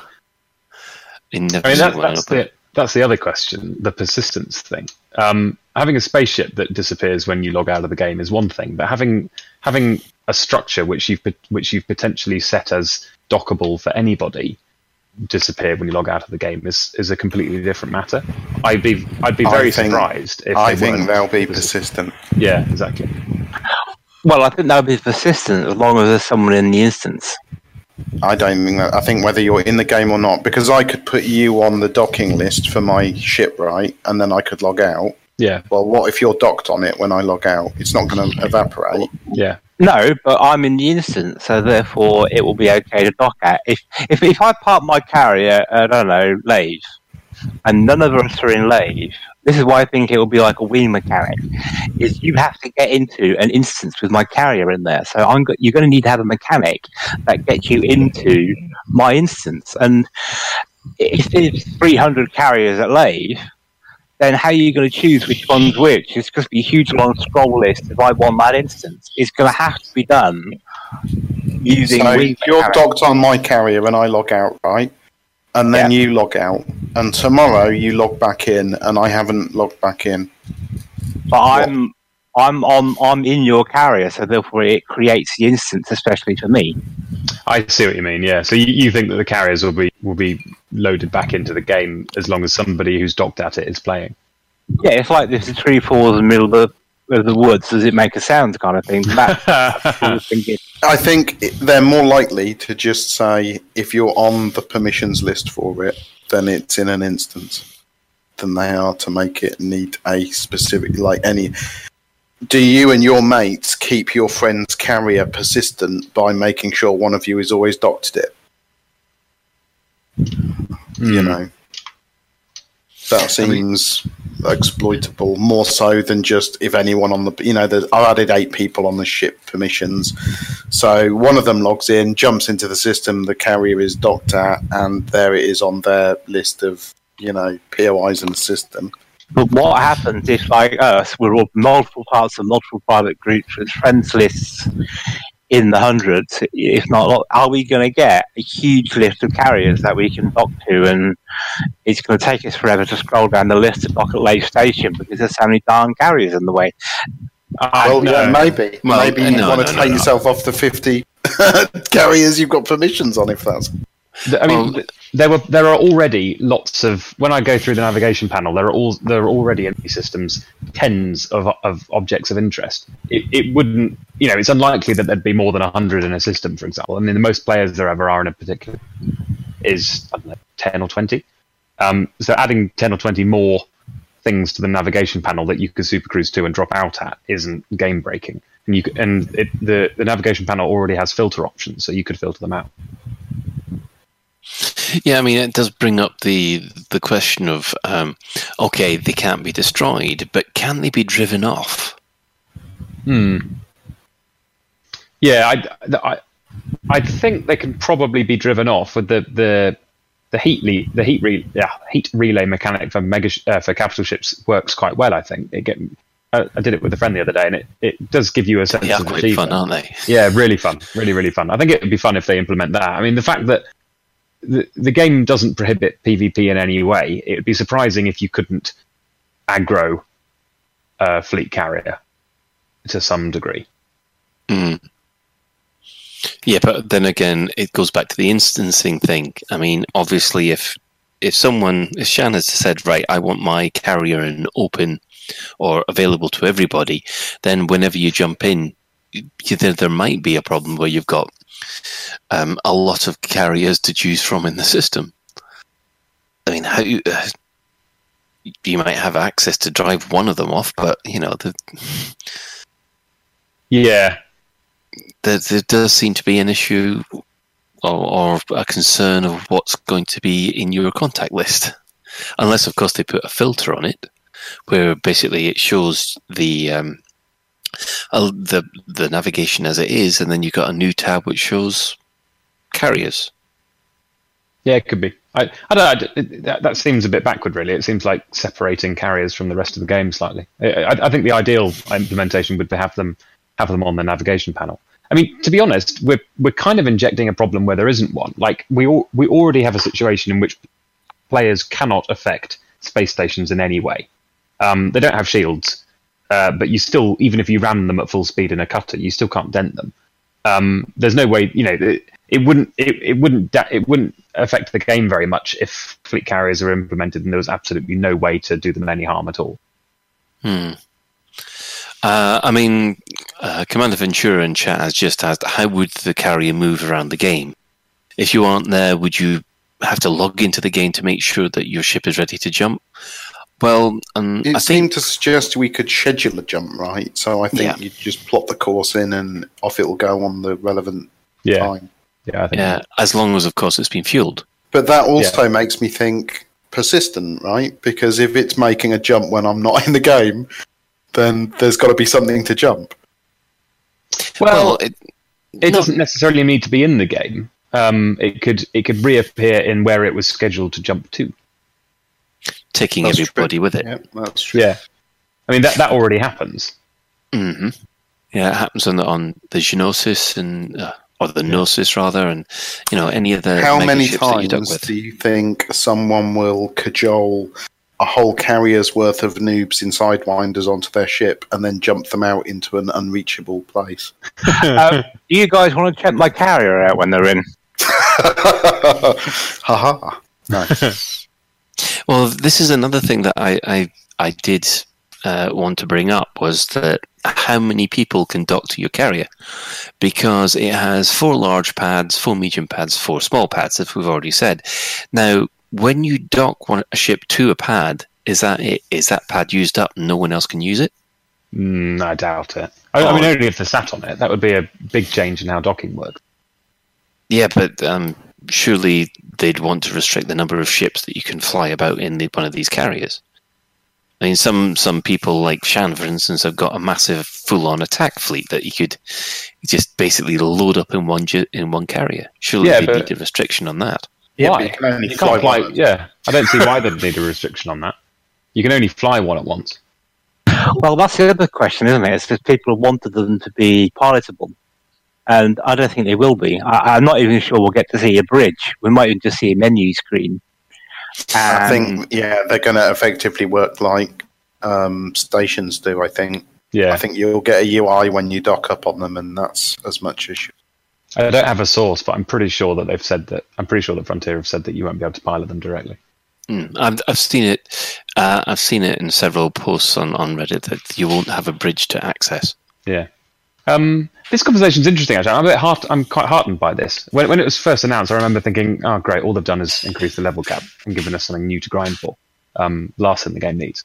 Um, but actually, the idea that um, the idea that you can that there are modules that you know you, you can configure it with for um, with meaningful choices to do different things, um, and the idea that you can deploy these extra support ships, which, if nothing else, will introduce a bit more color into the game. Like it, there's the potential here for this to be um, for this to be quite exciting. Um, and we many players already have a concept of a home system and a home station, um, and that's something that we've kind of jerry rigged into the game. The game is not really designed for us to have a home station. You know, there's no there's no way for you to implement that apart from parking all your ships there. Um, and the idea that Frontier have noticed that and, and built a feature for it is um, is a good thing, I think. One thing I did did occur to me um, about the carriers at the moment, there are stations you can go to that gives you discount off, off of RRP. Hmm. So you go to Liangyu and you get 15% off RRP. You go to Shinrarta, you get 10% off RRP.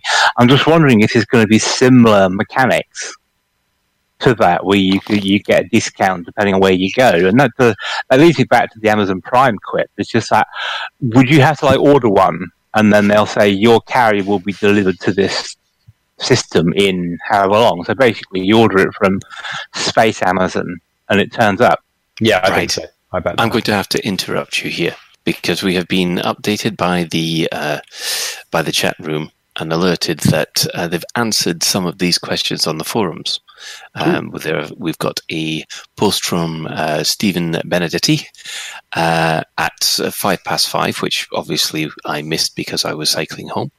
Uh, so um, here are some of the, the questions they've asked us of will fleet carriers jump on the Thursday server tick? And they're not restricted to the server tick in order to jump. Can you clarify what the unique resources are? It says it'll be a new commodity which could be mined or bought from certain starports, and they'll be giving more details of that in the future. Fleet carriers will not be purchasable with ARX. yes. Uh, and by the very nature of the unique resources, I don't think ARX is something that can be mined or bought from certain spaceports. Um, can you customize the carriers? Yes, fleet carriers can be customized. It's something they're looking forward to, uh, looking in the live streams closer. That's what you'll be using your ARX for. Yeah. Um, can squadron members contribute to the cost?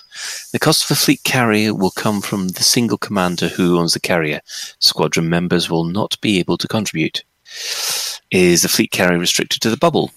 Fleet carriers can be purchased from certain systems and can travel outside of human space provided they have the fuel. Um, where can I buy fleet carriers? Again, certain systems. They'll be looking at that at a deeper dive. Um, do fleet carriers work in solo? Fleet carriers work and operate in all game modes, so open, solo, and private gro- groups. Are fleet carriers destructible and can they defend themselves? Fleet carriers are not destructible, but they can defend themselves and other nearby ships. Now that's interesting. Hmm. Do loadouts have a, par- a practical effect in game? Um, they'll be delving deeper into loadouts and support vessels in later live streams. So, can you sell fleet carriers? Fleet carriers can be scrapped. However, it will be for fewer credits than they originally purchased. So you can get rid of a fleet carrier. Hmm. That's interesting. Um, can you change the type of fleet carrier you have? The type of fleet carrier you have is determined by the support vessel assigned to it, which in turn determines its loadout. As mentioned above, this is something we'll be talking about in a future stream. Now that's interesting because that says to me that you don't actually put modules on your fleet carrier. It's you call in the support ship. Hmm. Yeah. It's a bit like some MMOs where your role is determined by what your gear is. Hmm. Yeah, I And- want one of those ships with a dome on top, like in Battlestar Galactica. You know, you have your, your ragtag fleet. I mean, and um, can fleet carriers jump into permit lock systems? And they went, no. fleet carriers. Some carriers. people ask incredibly stupid questions. don't they? I, I know that feels like a wasted question, doesn't it? I just said yes, but they can't jump out again. I feel I feel like we may, may be seeing a new mission terminal mission, which is I've got three anacondas, a python, and a type nine that needs moving to Alpha Centauri. Yeah, yeah, yeah. Um, We know So, the payout for those missions is terrible. though. So, just uh, quickly, we have to thank. Um, I'll just look through the chat room to see who who um, uh, put this up for us. Yeah, Bitstorm and whoever have both um, highlighted the the uh, the forum thread. We do apologise for missing that, but as I said, we was cycling home. There's a great uh, set of stats that Commander Numa in that thread also pulled out of uh, the Inara database, showing how what percentage of players in the game have what amount of credits. So 82% of commanders in game have less than a billion credits. 18% have more than 1 billion credits, 7% have more than 2 billion credits, 2% have more than 5 billion credits, and then you're into the less than the percentage for over 10 and over 20 billion. The thing is, though, that's only player. That's only people who are registered on Inara. That's not. That's not farmed from the database, is it? Yeah, and the, the Inara bias is probably in favour of more serious players. So probably it's a lower percentage even than that. that Yeah. have over. Yeah, well, Yeah. there you go. Less than less than 0.2%. Wow, I'm in the top seven percent of players. It's not bad considering I've been playing since launch. And we'd also like to thank Andy Pipkin, who originally came up with the uh, who originally came up with a link, according to whoever. So yeah, and people are saying that Shan is on top. Is, is that right? Has Shan got the Um, most money? Probably. No, I'm sure that's not true. Modesty, so No, no, modest. no, I'm, I'm positive. I'm positive there are players with more cash in the game than I am. Than I How have. much money have you got in game? Don't go all I'm bashful on me now. Not. No, no. I'd rather not say. To be honest. Seriously, it's a video game. What I, well, what I will say is my total amount for paying my NPC crew is nineteen and a half billion. Nineteen and a half billion. I've paid my NPC crew, yeah. Wow, what do you do all day? Do you literally just void opal mine all day? I've, I've played since launch. I've played since launch, but I So don't have me, not that much. That's crazy. That's really. I hate to think. I th- hate to think about your playing time, Shan. I really do. Well, the thing is, my, my, my view of it was was that credits are so I, I can't demonstrate how meaningless credits are unless I have a stupid amount of NPC crew payment. You know, I could have I could have sacked the wall ages ago, but you know, have people gold plate their Lamborghinis and stuff just because they can. I just pay my crew because I can. Just to, you know, Paul Archer has commented that you have more than the bank of Xeons. It's a bit of a worry that. I'm not. Anyway, suffice to say, I hope I can afford a fleet carrier. Drinks on Shan. Yes. Well, uh, basically, if you can afford the, if you can't afford the fleet carrier, I think we're all in trouble. Um, here's a question. What do we think? Uh, and feel free to move me on, um, Colin, if you think we've dwelt on this enough. I'm interested in what people think the risks are in terms of carrier implementation. The risks. Well, I, I said I, I said earlier that you know one one of the risks is that suddenly it, you've changed the nature of the game because everyone's a baller and we're all flying around in, in, in capital ships, which strips away the you and your rust bucket versus the galaxy mentality of elite. Um, that's potentially a risk, um, arguably. You know, what, what other what other what other potentially poor implementations could we see that would change the game for the worse, if any? Well, good grief! I mean, um, well, at the moment, I can't really think of, uh, of the top of my head. Maybe that um, a piracy, uh, a, a piracy fleet carrier will become a base for griefers. So Yeah. you know, the Yeah, SDC turn up in uh, in basically their fleet carrier, and then um, in one system. But that how goes does that work if the instancing they'd have to they'd have to respawn and reinstance to see anyone, wouldn't they? No idea. It's, it's, a, it's a re- it's a it's a it's a good point. The um we don't yet know how the um the combat implementation will work. They've said that th- th- there will be modules that support certain activities. Support generally means make better at. So you know if it's something, so we can assume that the the combat variant, the mercenary variant, or whatever, will will be will make you more effective at combat. Um, it's an interesting question as to whether super rich players will now have a, a big advantage when it comes to to combat because that might make life that, that that could potentially give people an advantage to screw with other players. I don't know. Yeah. Well, I mean, that's this is one of the problems that we've got is because nobody predicted that um, the edge cases when passenger missions came in, and of course, passenger missions was basically the big money maker before um, void opals came around. Mm. The difference is, is that void opals I felt has been planned, where passenger missions have not. Well, not Do you if think- you see what I mean. Do you think void opals is going to be the fuel for fleet carriers? oh, that would be brilliant. That'd be really smart.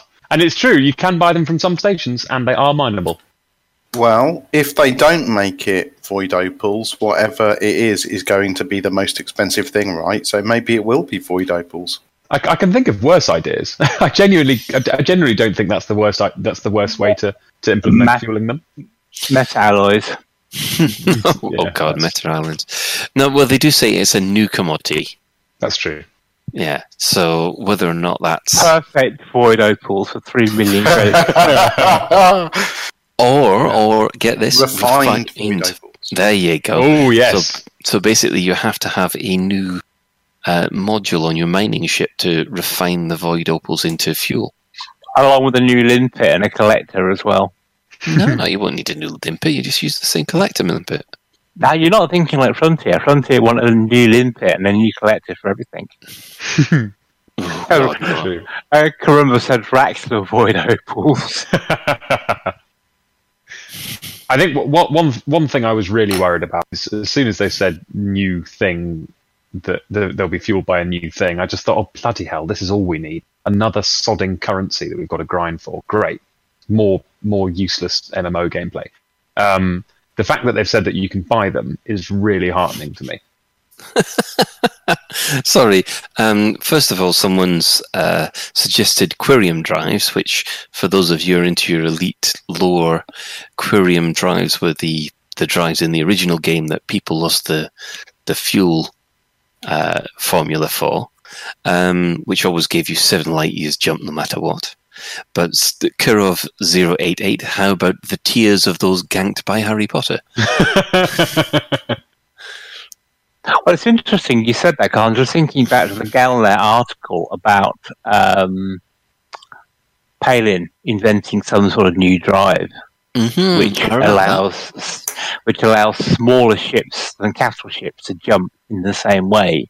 So, you know, it could be um, that could be the drive they use, and hmm. that would also then open it up for a new commodity but that's the point. It would have to be, be available everywhere because otherwise, you would use your fuel to jump to where you had to buy the fuel. Unless the quantities were so small, you could haul them across using conventional sized ships. If you see where I'm coming from. The the fact that you can get them from space and the fact that you can mine them and buy them um, pro- it sort of eradicates any problem about um, you know what am I going to do if I'm exploring and far from the bubble and all that sort of thing. I think. Hmm. So, um, have we have we managed to exhaust the uh, the fleet carriers for the moment until we get some Uh, more hold on. information? Hold on. What we all I, I, I just want to check my my notes. Um, ba, ba, ba. Oh, God, he's Oh. organised. He's got notes. in my head. One of the Uh, questions I have is Does anyone think it's a shame that you can't buy them as a squadron activity? Um, I, I, I originally actually. one of the one of the things that I thought was a shame was that they weren't squadron specific. Just because just because I feel like squadrons need something. Squadrons need some kind of group work, you know, group asset that you can work towards that gives squadrons more purpose. Well, Um, I'm also thinking like 20 players working together are much more likely to maintain and run a fleet carrier than 20 commanders running 20 separate. Yeah. The Yeah. issue you've got with that though is you then got the the gunfight of who moves it. And, Yeah, that's true, yeah, yeah. And all, all that sort of gunfight. Well, I- What I think, well, why they will help squadrons is if you're in a squadron, you'll automatically get permission to dock at one of your squadron's fleet carriers. That's So let's say, you- so let's say you've got 100 members of your squadron, and 50 of them have got 50 carriers. The sphere of influence of your squadron can be in 50 different systems, and it then becomes a lot easier to move stuff around as a squadron because you automatically got docking permission, whatever, for each one of those 50 carriers. Hmm. Yeah. I guess, I guess to answer your, your question, Kirk, I, I don't. I did. I did think it was a shame that they weren't um, for squadrons, but in light of today's chat, I don't think it's. I think potentially it's going to be good anyway. I would. I would like to see some kind of unique benefit for squadrons in the future, though. Yeah. Um, I mean, one thing that I would like to raise, um, I think that these things would be ideal as kind of hubs or Nexus hubs for multi players to meet up on. So when you do have your space legs, the first point of call is would would be your fleet carrier, and you could all walk round, meet up in the bar, and and that kind of thing. Yeah, sounds good. Give it me tomorrow. I'll pay extra. I mean, they got that idea from the the the new Nexus stuff that's that's coming with No Man's Sky. Mm. That that was an eye opener. Yeah, it's a good feature that. So yeah. Um, so for the moment, um, I think we'll we'll leave the fleet carrier discussion until um, uh, another time, um, and until we got more information. But I, I do believe, just quickly going around the list, um, Kurgle, do you think it's a good thing, bad thing? Uh, I'm cautiously optimistic based on the running costs and whether it's going to be something the top 0.2% get access to, or if it's something that, you know, a relatively dedicated player that's invested in the game can. Because, like, I really think if it's just like the top 10% of commanders, it's going to be a bit like what a wasted amount of development time. um, yeah, I think cautiously optimistic is my answer. Okay, Shan. Um, yeah, it's bad. My thought. My nightmare scenario would have been they're not solo purchasable, and you have to have a hundred members of a squadron to buy one. That would have been that would have been bad. I do kind of disagree slightly with the ten percent comment. I mean, I'm, and I'm not just speaking because I probably am one of the ten percent, but simply because there's no one is saying you have to buy a fleet carrier on the first of December or whenever they come out. That's true. You Uh, I'm not saying that there is. What I'm saying is, if you're going to spend six months of an MMO's development time on a feature, surely you're better off spending it on a feature that 80% of the player base can use than one that 8% of the player base. Yeah, can but you can That's still all. use them. You could you could get you could use my fleet carrier.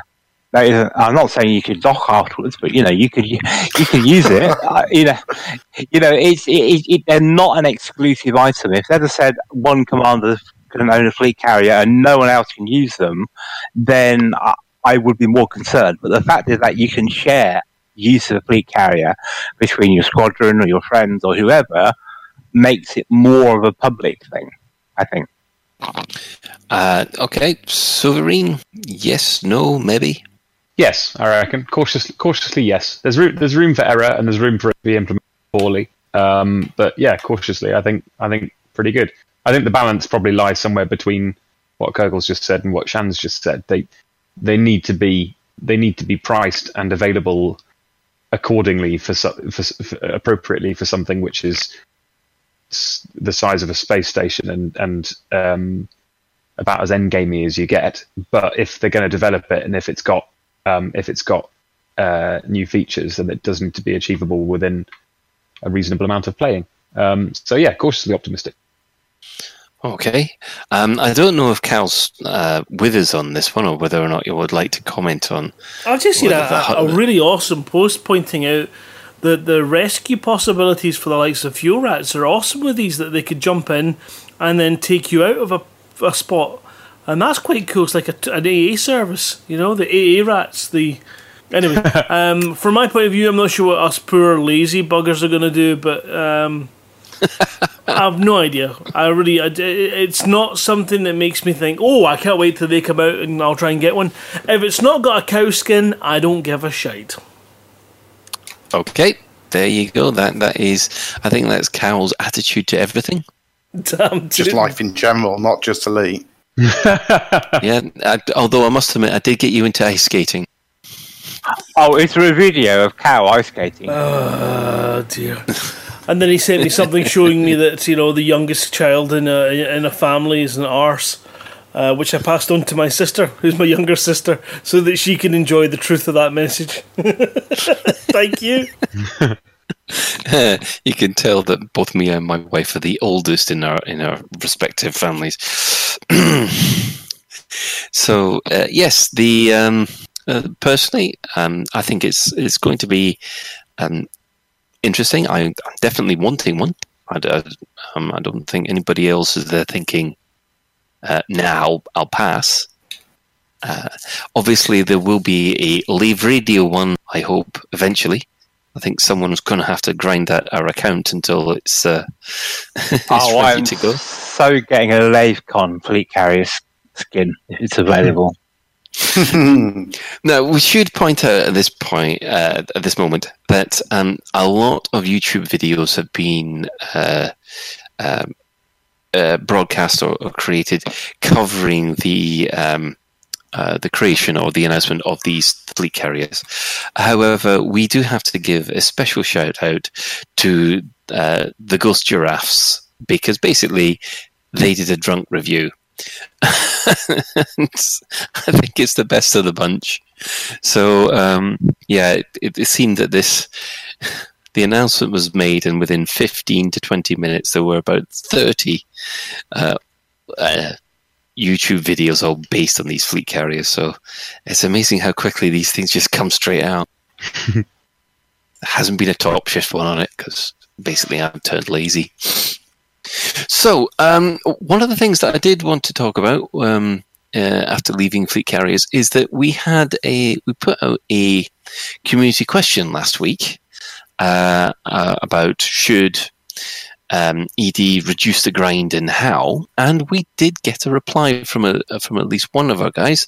Um, uh, Yingmail at tour.io replied. He, he didn't actually say his commander name, but he said that someone posted in the ED forum that you guys could use some ideas with the grind. It says my ED co-pilots and I have one glaring grind issue, and that is with the the raw mats. The issue is that we are complete combat pilots, and the only way to gather raw mats for engineering is SRV surface prospecting. None of us want to drive SRVs in circles to pick stuff up. For, uh, yet we've got to do it for many miles, uh, for many hours, and it's irritating. Miners and explorers can gain manufactured raw, uh, encoded raw mats from their normal tasks and missions. Combat pilots must step away from their normal tasks to get the raw mats. The fix is simple. Add raw mats in as a mission re- reward uh, and make NPC mining trade ships drop some raw mats just like ships drop manufacturing mats. Um, they say that the credit grind has now gone, what with the void opals. Now they just would like the mat grind to go. Um, has anybody got any thoughts on that? Yeah, I thought it was a good point actually they're making. Um, one thing I did question, and I'm, to be honest, I'm not sure of the answer, but if you shoot skimmers, does that count as an in, does that count towards your combat rank?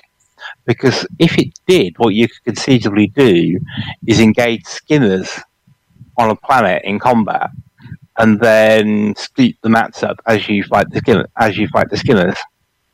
I do believe all skimmers are rated harmless. Unless you are harmless yourself, they won't have any effect. Hmm, good knowledge.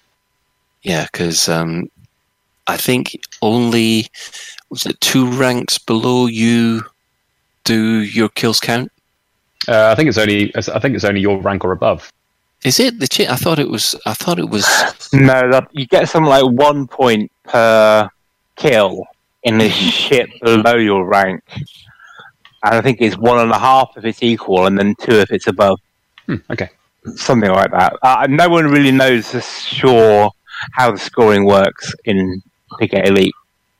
You see, the reason that I say that is because I was always under the impression that, you know, two ranks below you didn't count because that was a motivation for higher level players not to attack lower level players. Because you, you don't get any combat rank for it. Yeah, that was that was my understanding as well. Um, I didn't know that the I didn't know that it was staged like Shan just explained. Uh, I, I know that I, I know that I've read that I'm I think I'm dangerous now, and I I've basically been avoiding shooting, well, not avoiding, but I've been prioritizing targets that are deadly or elite um, because I thought they were the only ones that contributed towards rank. Well, they they rank you up faster. So things like um, compromise nav beacons uh, are very good for ranking up, and the Thargoid scouts are even better because I believe they're all ranked as elite. Mm. yes, they are. Um, so, yeah, it's just ins- I think I agree with the with the poster saying they, they really should do put some raw materials in there. But then, on at the back of my mind, I'm thinking, okay, well, how does that then affect if you not got Horizons? Does that come somehow give you stuff that you shouldn't have in Horizons? And I'm not sure it does because you still can't land the engineer bases. Yeah, true.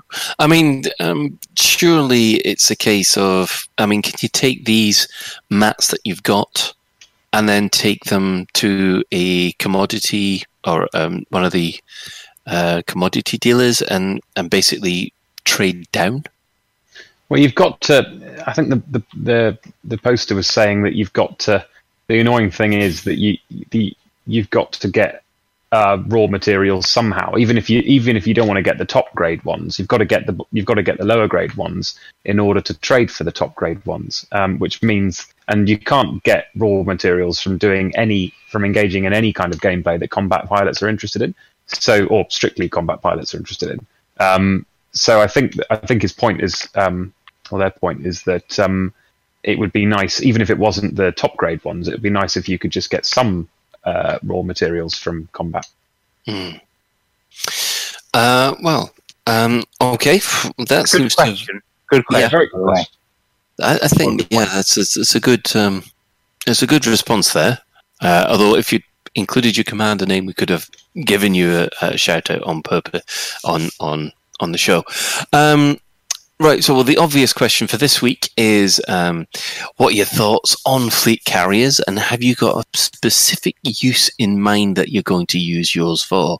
So, um, we'll give you the contact details at the end of the show, as we always do. Um, also, that was covered on the uh, the featured commanders uh, by uh, Paige Harvey this week. Um, it, it was the Hull Seals who um, who have been given a special mention. Now, I didn't realize this, but during Distant Worlds 2, there were 1,900 of them declared on the roster as mechanics, which is approximately 14% of the fleet. Wow. Yeah, um, I didn't think they were that big. Neither did I. It's remarkable. Well, that's the other use of carriers, isn't it? Yes. Um, I mean, we If they, can have, do. a- if they have a repair feature as part of them, then maybe. Yeah. Yeah, I mean, well, you get your standard repair and uh, refuel options as well, don't you? And re restock. Yeah, I think it's got re- refuel, restock, re rearm, uh, restock, repair, refuel, even.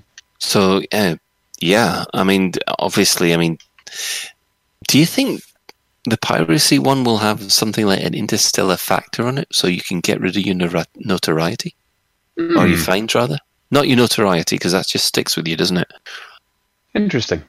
Yeah, um, could do. I'm not sure. It would. I think it would be a shame if it just had if it, if, if the fleet carriers were just glorified station services menus. Um, I think that would be a real shame. Uh, I, I, I'm I, I'm hopeful that they're not implementing it.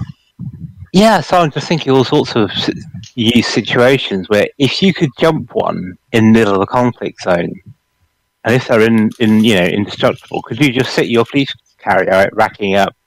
But then I guess that incurs you could actually fly them into a conflict zone.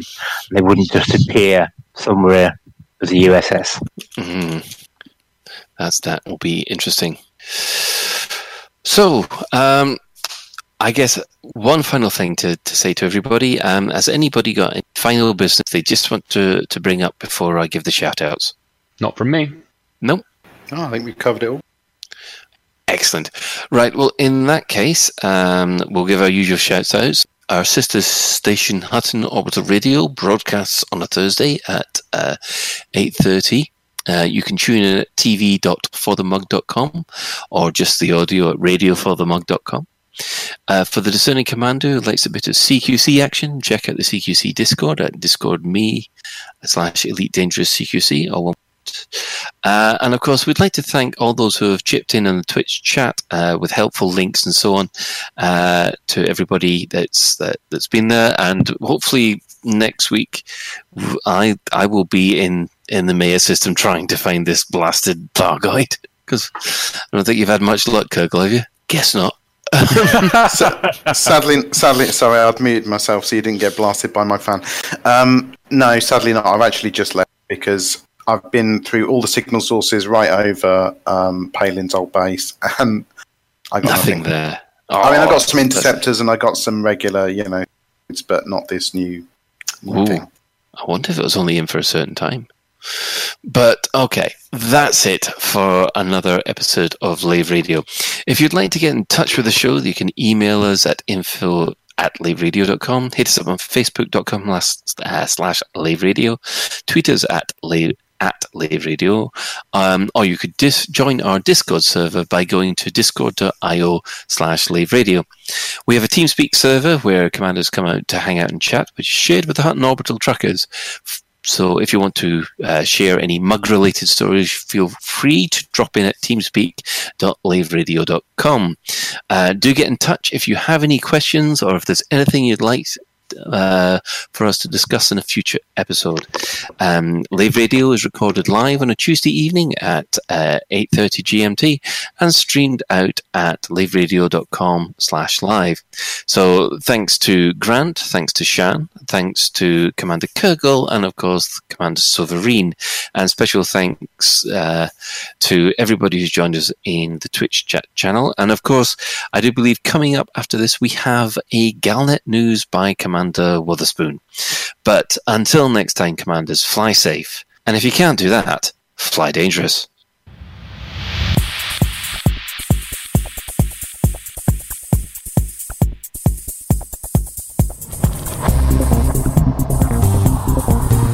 Is your life like this? Sounds like someone having an orange inserted. You need a safe word. Space can be lonely.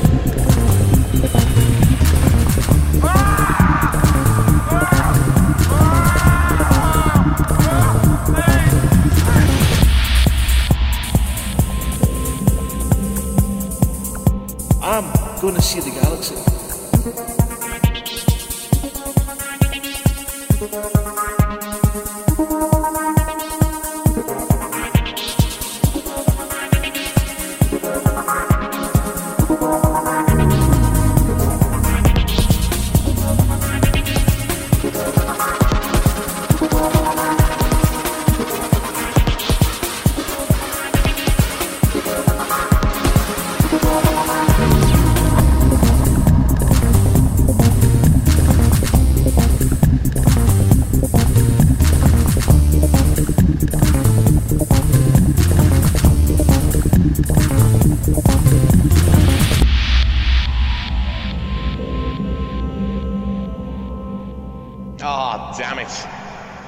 Guys. Hold the fort for two seconds. I'll be right back.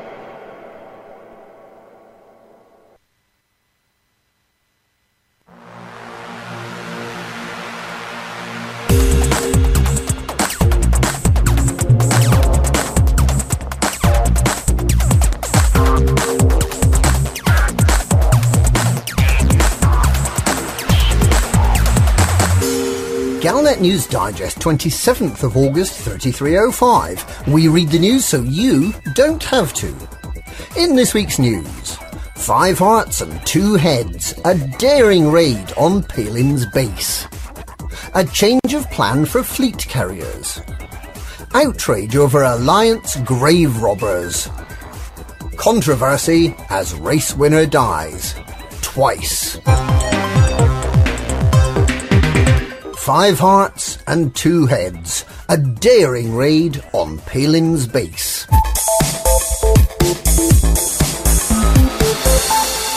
A new variant of Thargoid interceptor has been reported close to the abandoned Palin Research Centre in Maia, and it's very, very fast. Palin abandoned the base after alleged Thargoid harassment in mid-July. This new Thargoid interceptor, which was discovered by Commander Mad King Hastur, is known as the Orthrus variant. It's a little known fact about Tharg the Mighty that he attended Jesus College in Cambridge, where he studied classics. He likes to name his interceptors after Greek monsters, and this variant is named after the two-headed dog brother of Cerberus, who guarded cattle and was killed by Hercules. If Tharg sticks to this naming scheme, the Thargoid mothership will be called Echidna. Although it appears to be very similar to the Basilisk, it has the same five hearts, Gauss cannon do the same amount of damage, and in fact, tissue samples appear to be identical to those from the Basilisk. It looks different, with a different cockpit and a sunburst arrangement surrounding it, and the texture of its petals are similar to those of barnacles. It also has numerous small protrusions on its petals that look like the result of a viral infection, which is, of course, the reason the Thargoids need their meta-alloys so desperately. The Orthrus seems keen to run away. With its unknown drive modules, it's hard to keep up with, although Mad King Hastur managed to be the first person to get their ship destroyed by one, after he rammed it at high speed. So, how could it be that a souped-up basilisk could be flying away from Professor Palin's old base with a new, unknown type of thruster far faster than any Thargoid interceptor has flown before? There can be only one answer. Tharg the Mighty has stolen the recipe for Palin's dirty, dirty drives. A change of plan for fleet carriers.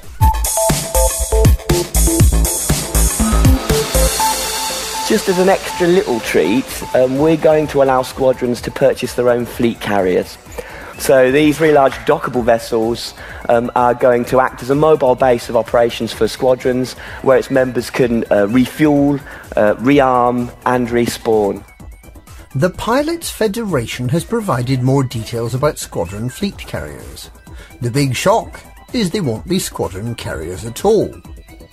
Originally announced in October 3303 as coming in December 3304, the Pilots Federation was forced to slip that ambitious schedule to allow manufacturers more time to install the bigness required for these mobile space stations.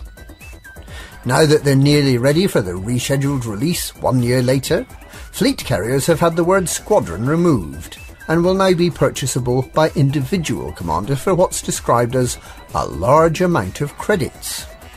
Speculation is rife that the purchase price is likely to be in excess of 1 million credits, and that the ships will be powered using Quirium fuel, with the amount of Quirium proportional to the number of light years jumped, up to a maximum of a rather impressive 500 light years. Flying the fleet carriers will use a point and click interface in the galaxy map, and the jumps will be scheduled, so there'll be plenty of time to play Guardian Ultra Chess while waiting for your hyperspace takeoff slot. In addition to the three R's, repair, rearm and refuel, fleet carriers will include customizable services to support different activities. Quite possibly the exploration loadout may include a universal cartographics uplink, so explorers will never need to return home and can pilot their carriers in their unwashed underpants forevermore. Fleet carriers may include support vehicles, quite what they actually are is yet to be clarified. Will they also include shipyards, allowing the commander's fleet to be transferred aboard? Will they stock new ships for purchase? The squadron ethos is not quite abandoned. Each commander will be able to set permissions to allow other commanders to dock on his fleet carrier, which creates the opportunity for some fun with friends. For example, who hasn't wanted to take their fellow commander on an expedition to the edge of the galaxy, wait until the commander undocks, and then jump quickly away, leaving them stranded in a 10 light year Fer-de-Lance? The Buckyball Racing Club is no doubt already planning a fleet carrier Buckyball A-Star race, which may take some time to complete given the need to gather fuel and schedule each jump.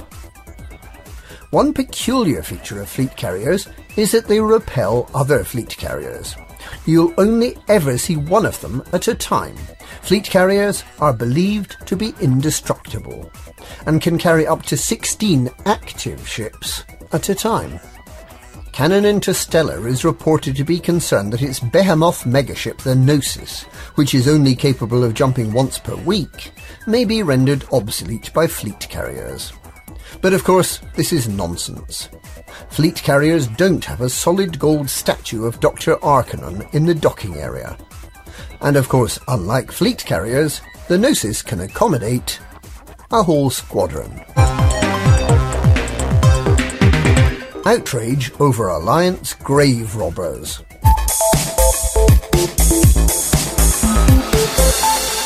So-called artists working for the Alliance Festival of Culture have been removing items from a graveyard, according to reports.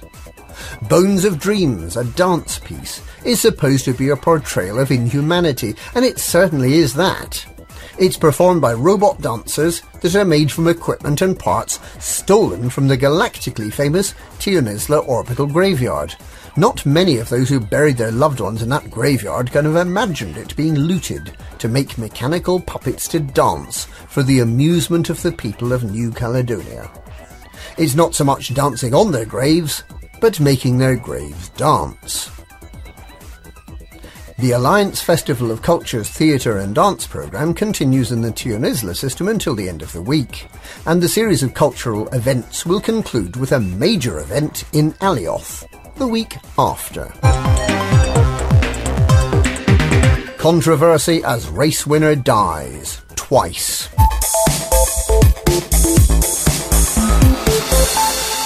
The highly irresponsible Buckyball Racing Club plumbed new depths this week when it announced the winner of the Hot Off the Press competition. Commander Numerlor completed the photographic assignment in 6 minutes 32 seconds, but he only achieved this by self-destructing in his SRV thus gaining the required shot of a destroyed vehicle, and then by smashing his ship through a Buckyball hollow advert straight into the side of a station, instantly blowing up and being teleported back to the finish line at the printworks.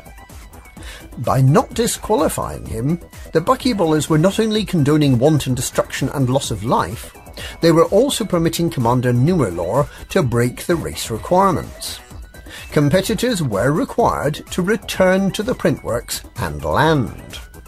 Numerlor was rescued in his Remlok and transported back, rather than returning himself, and as he took possession of a new ship which was already on the landing pad, neither did he land. And yet, he got away with it. Numerlor, with his initiative, lateral thinking, and bending of the rules, is clearly an excellent fit for the criminal underworld of the Buckyball Racing Club. And that's this week's Galnet News. Galnet News, we read the news so you don't have to.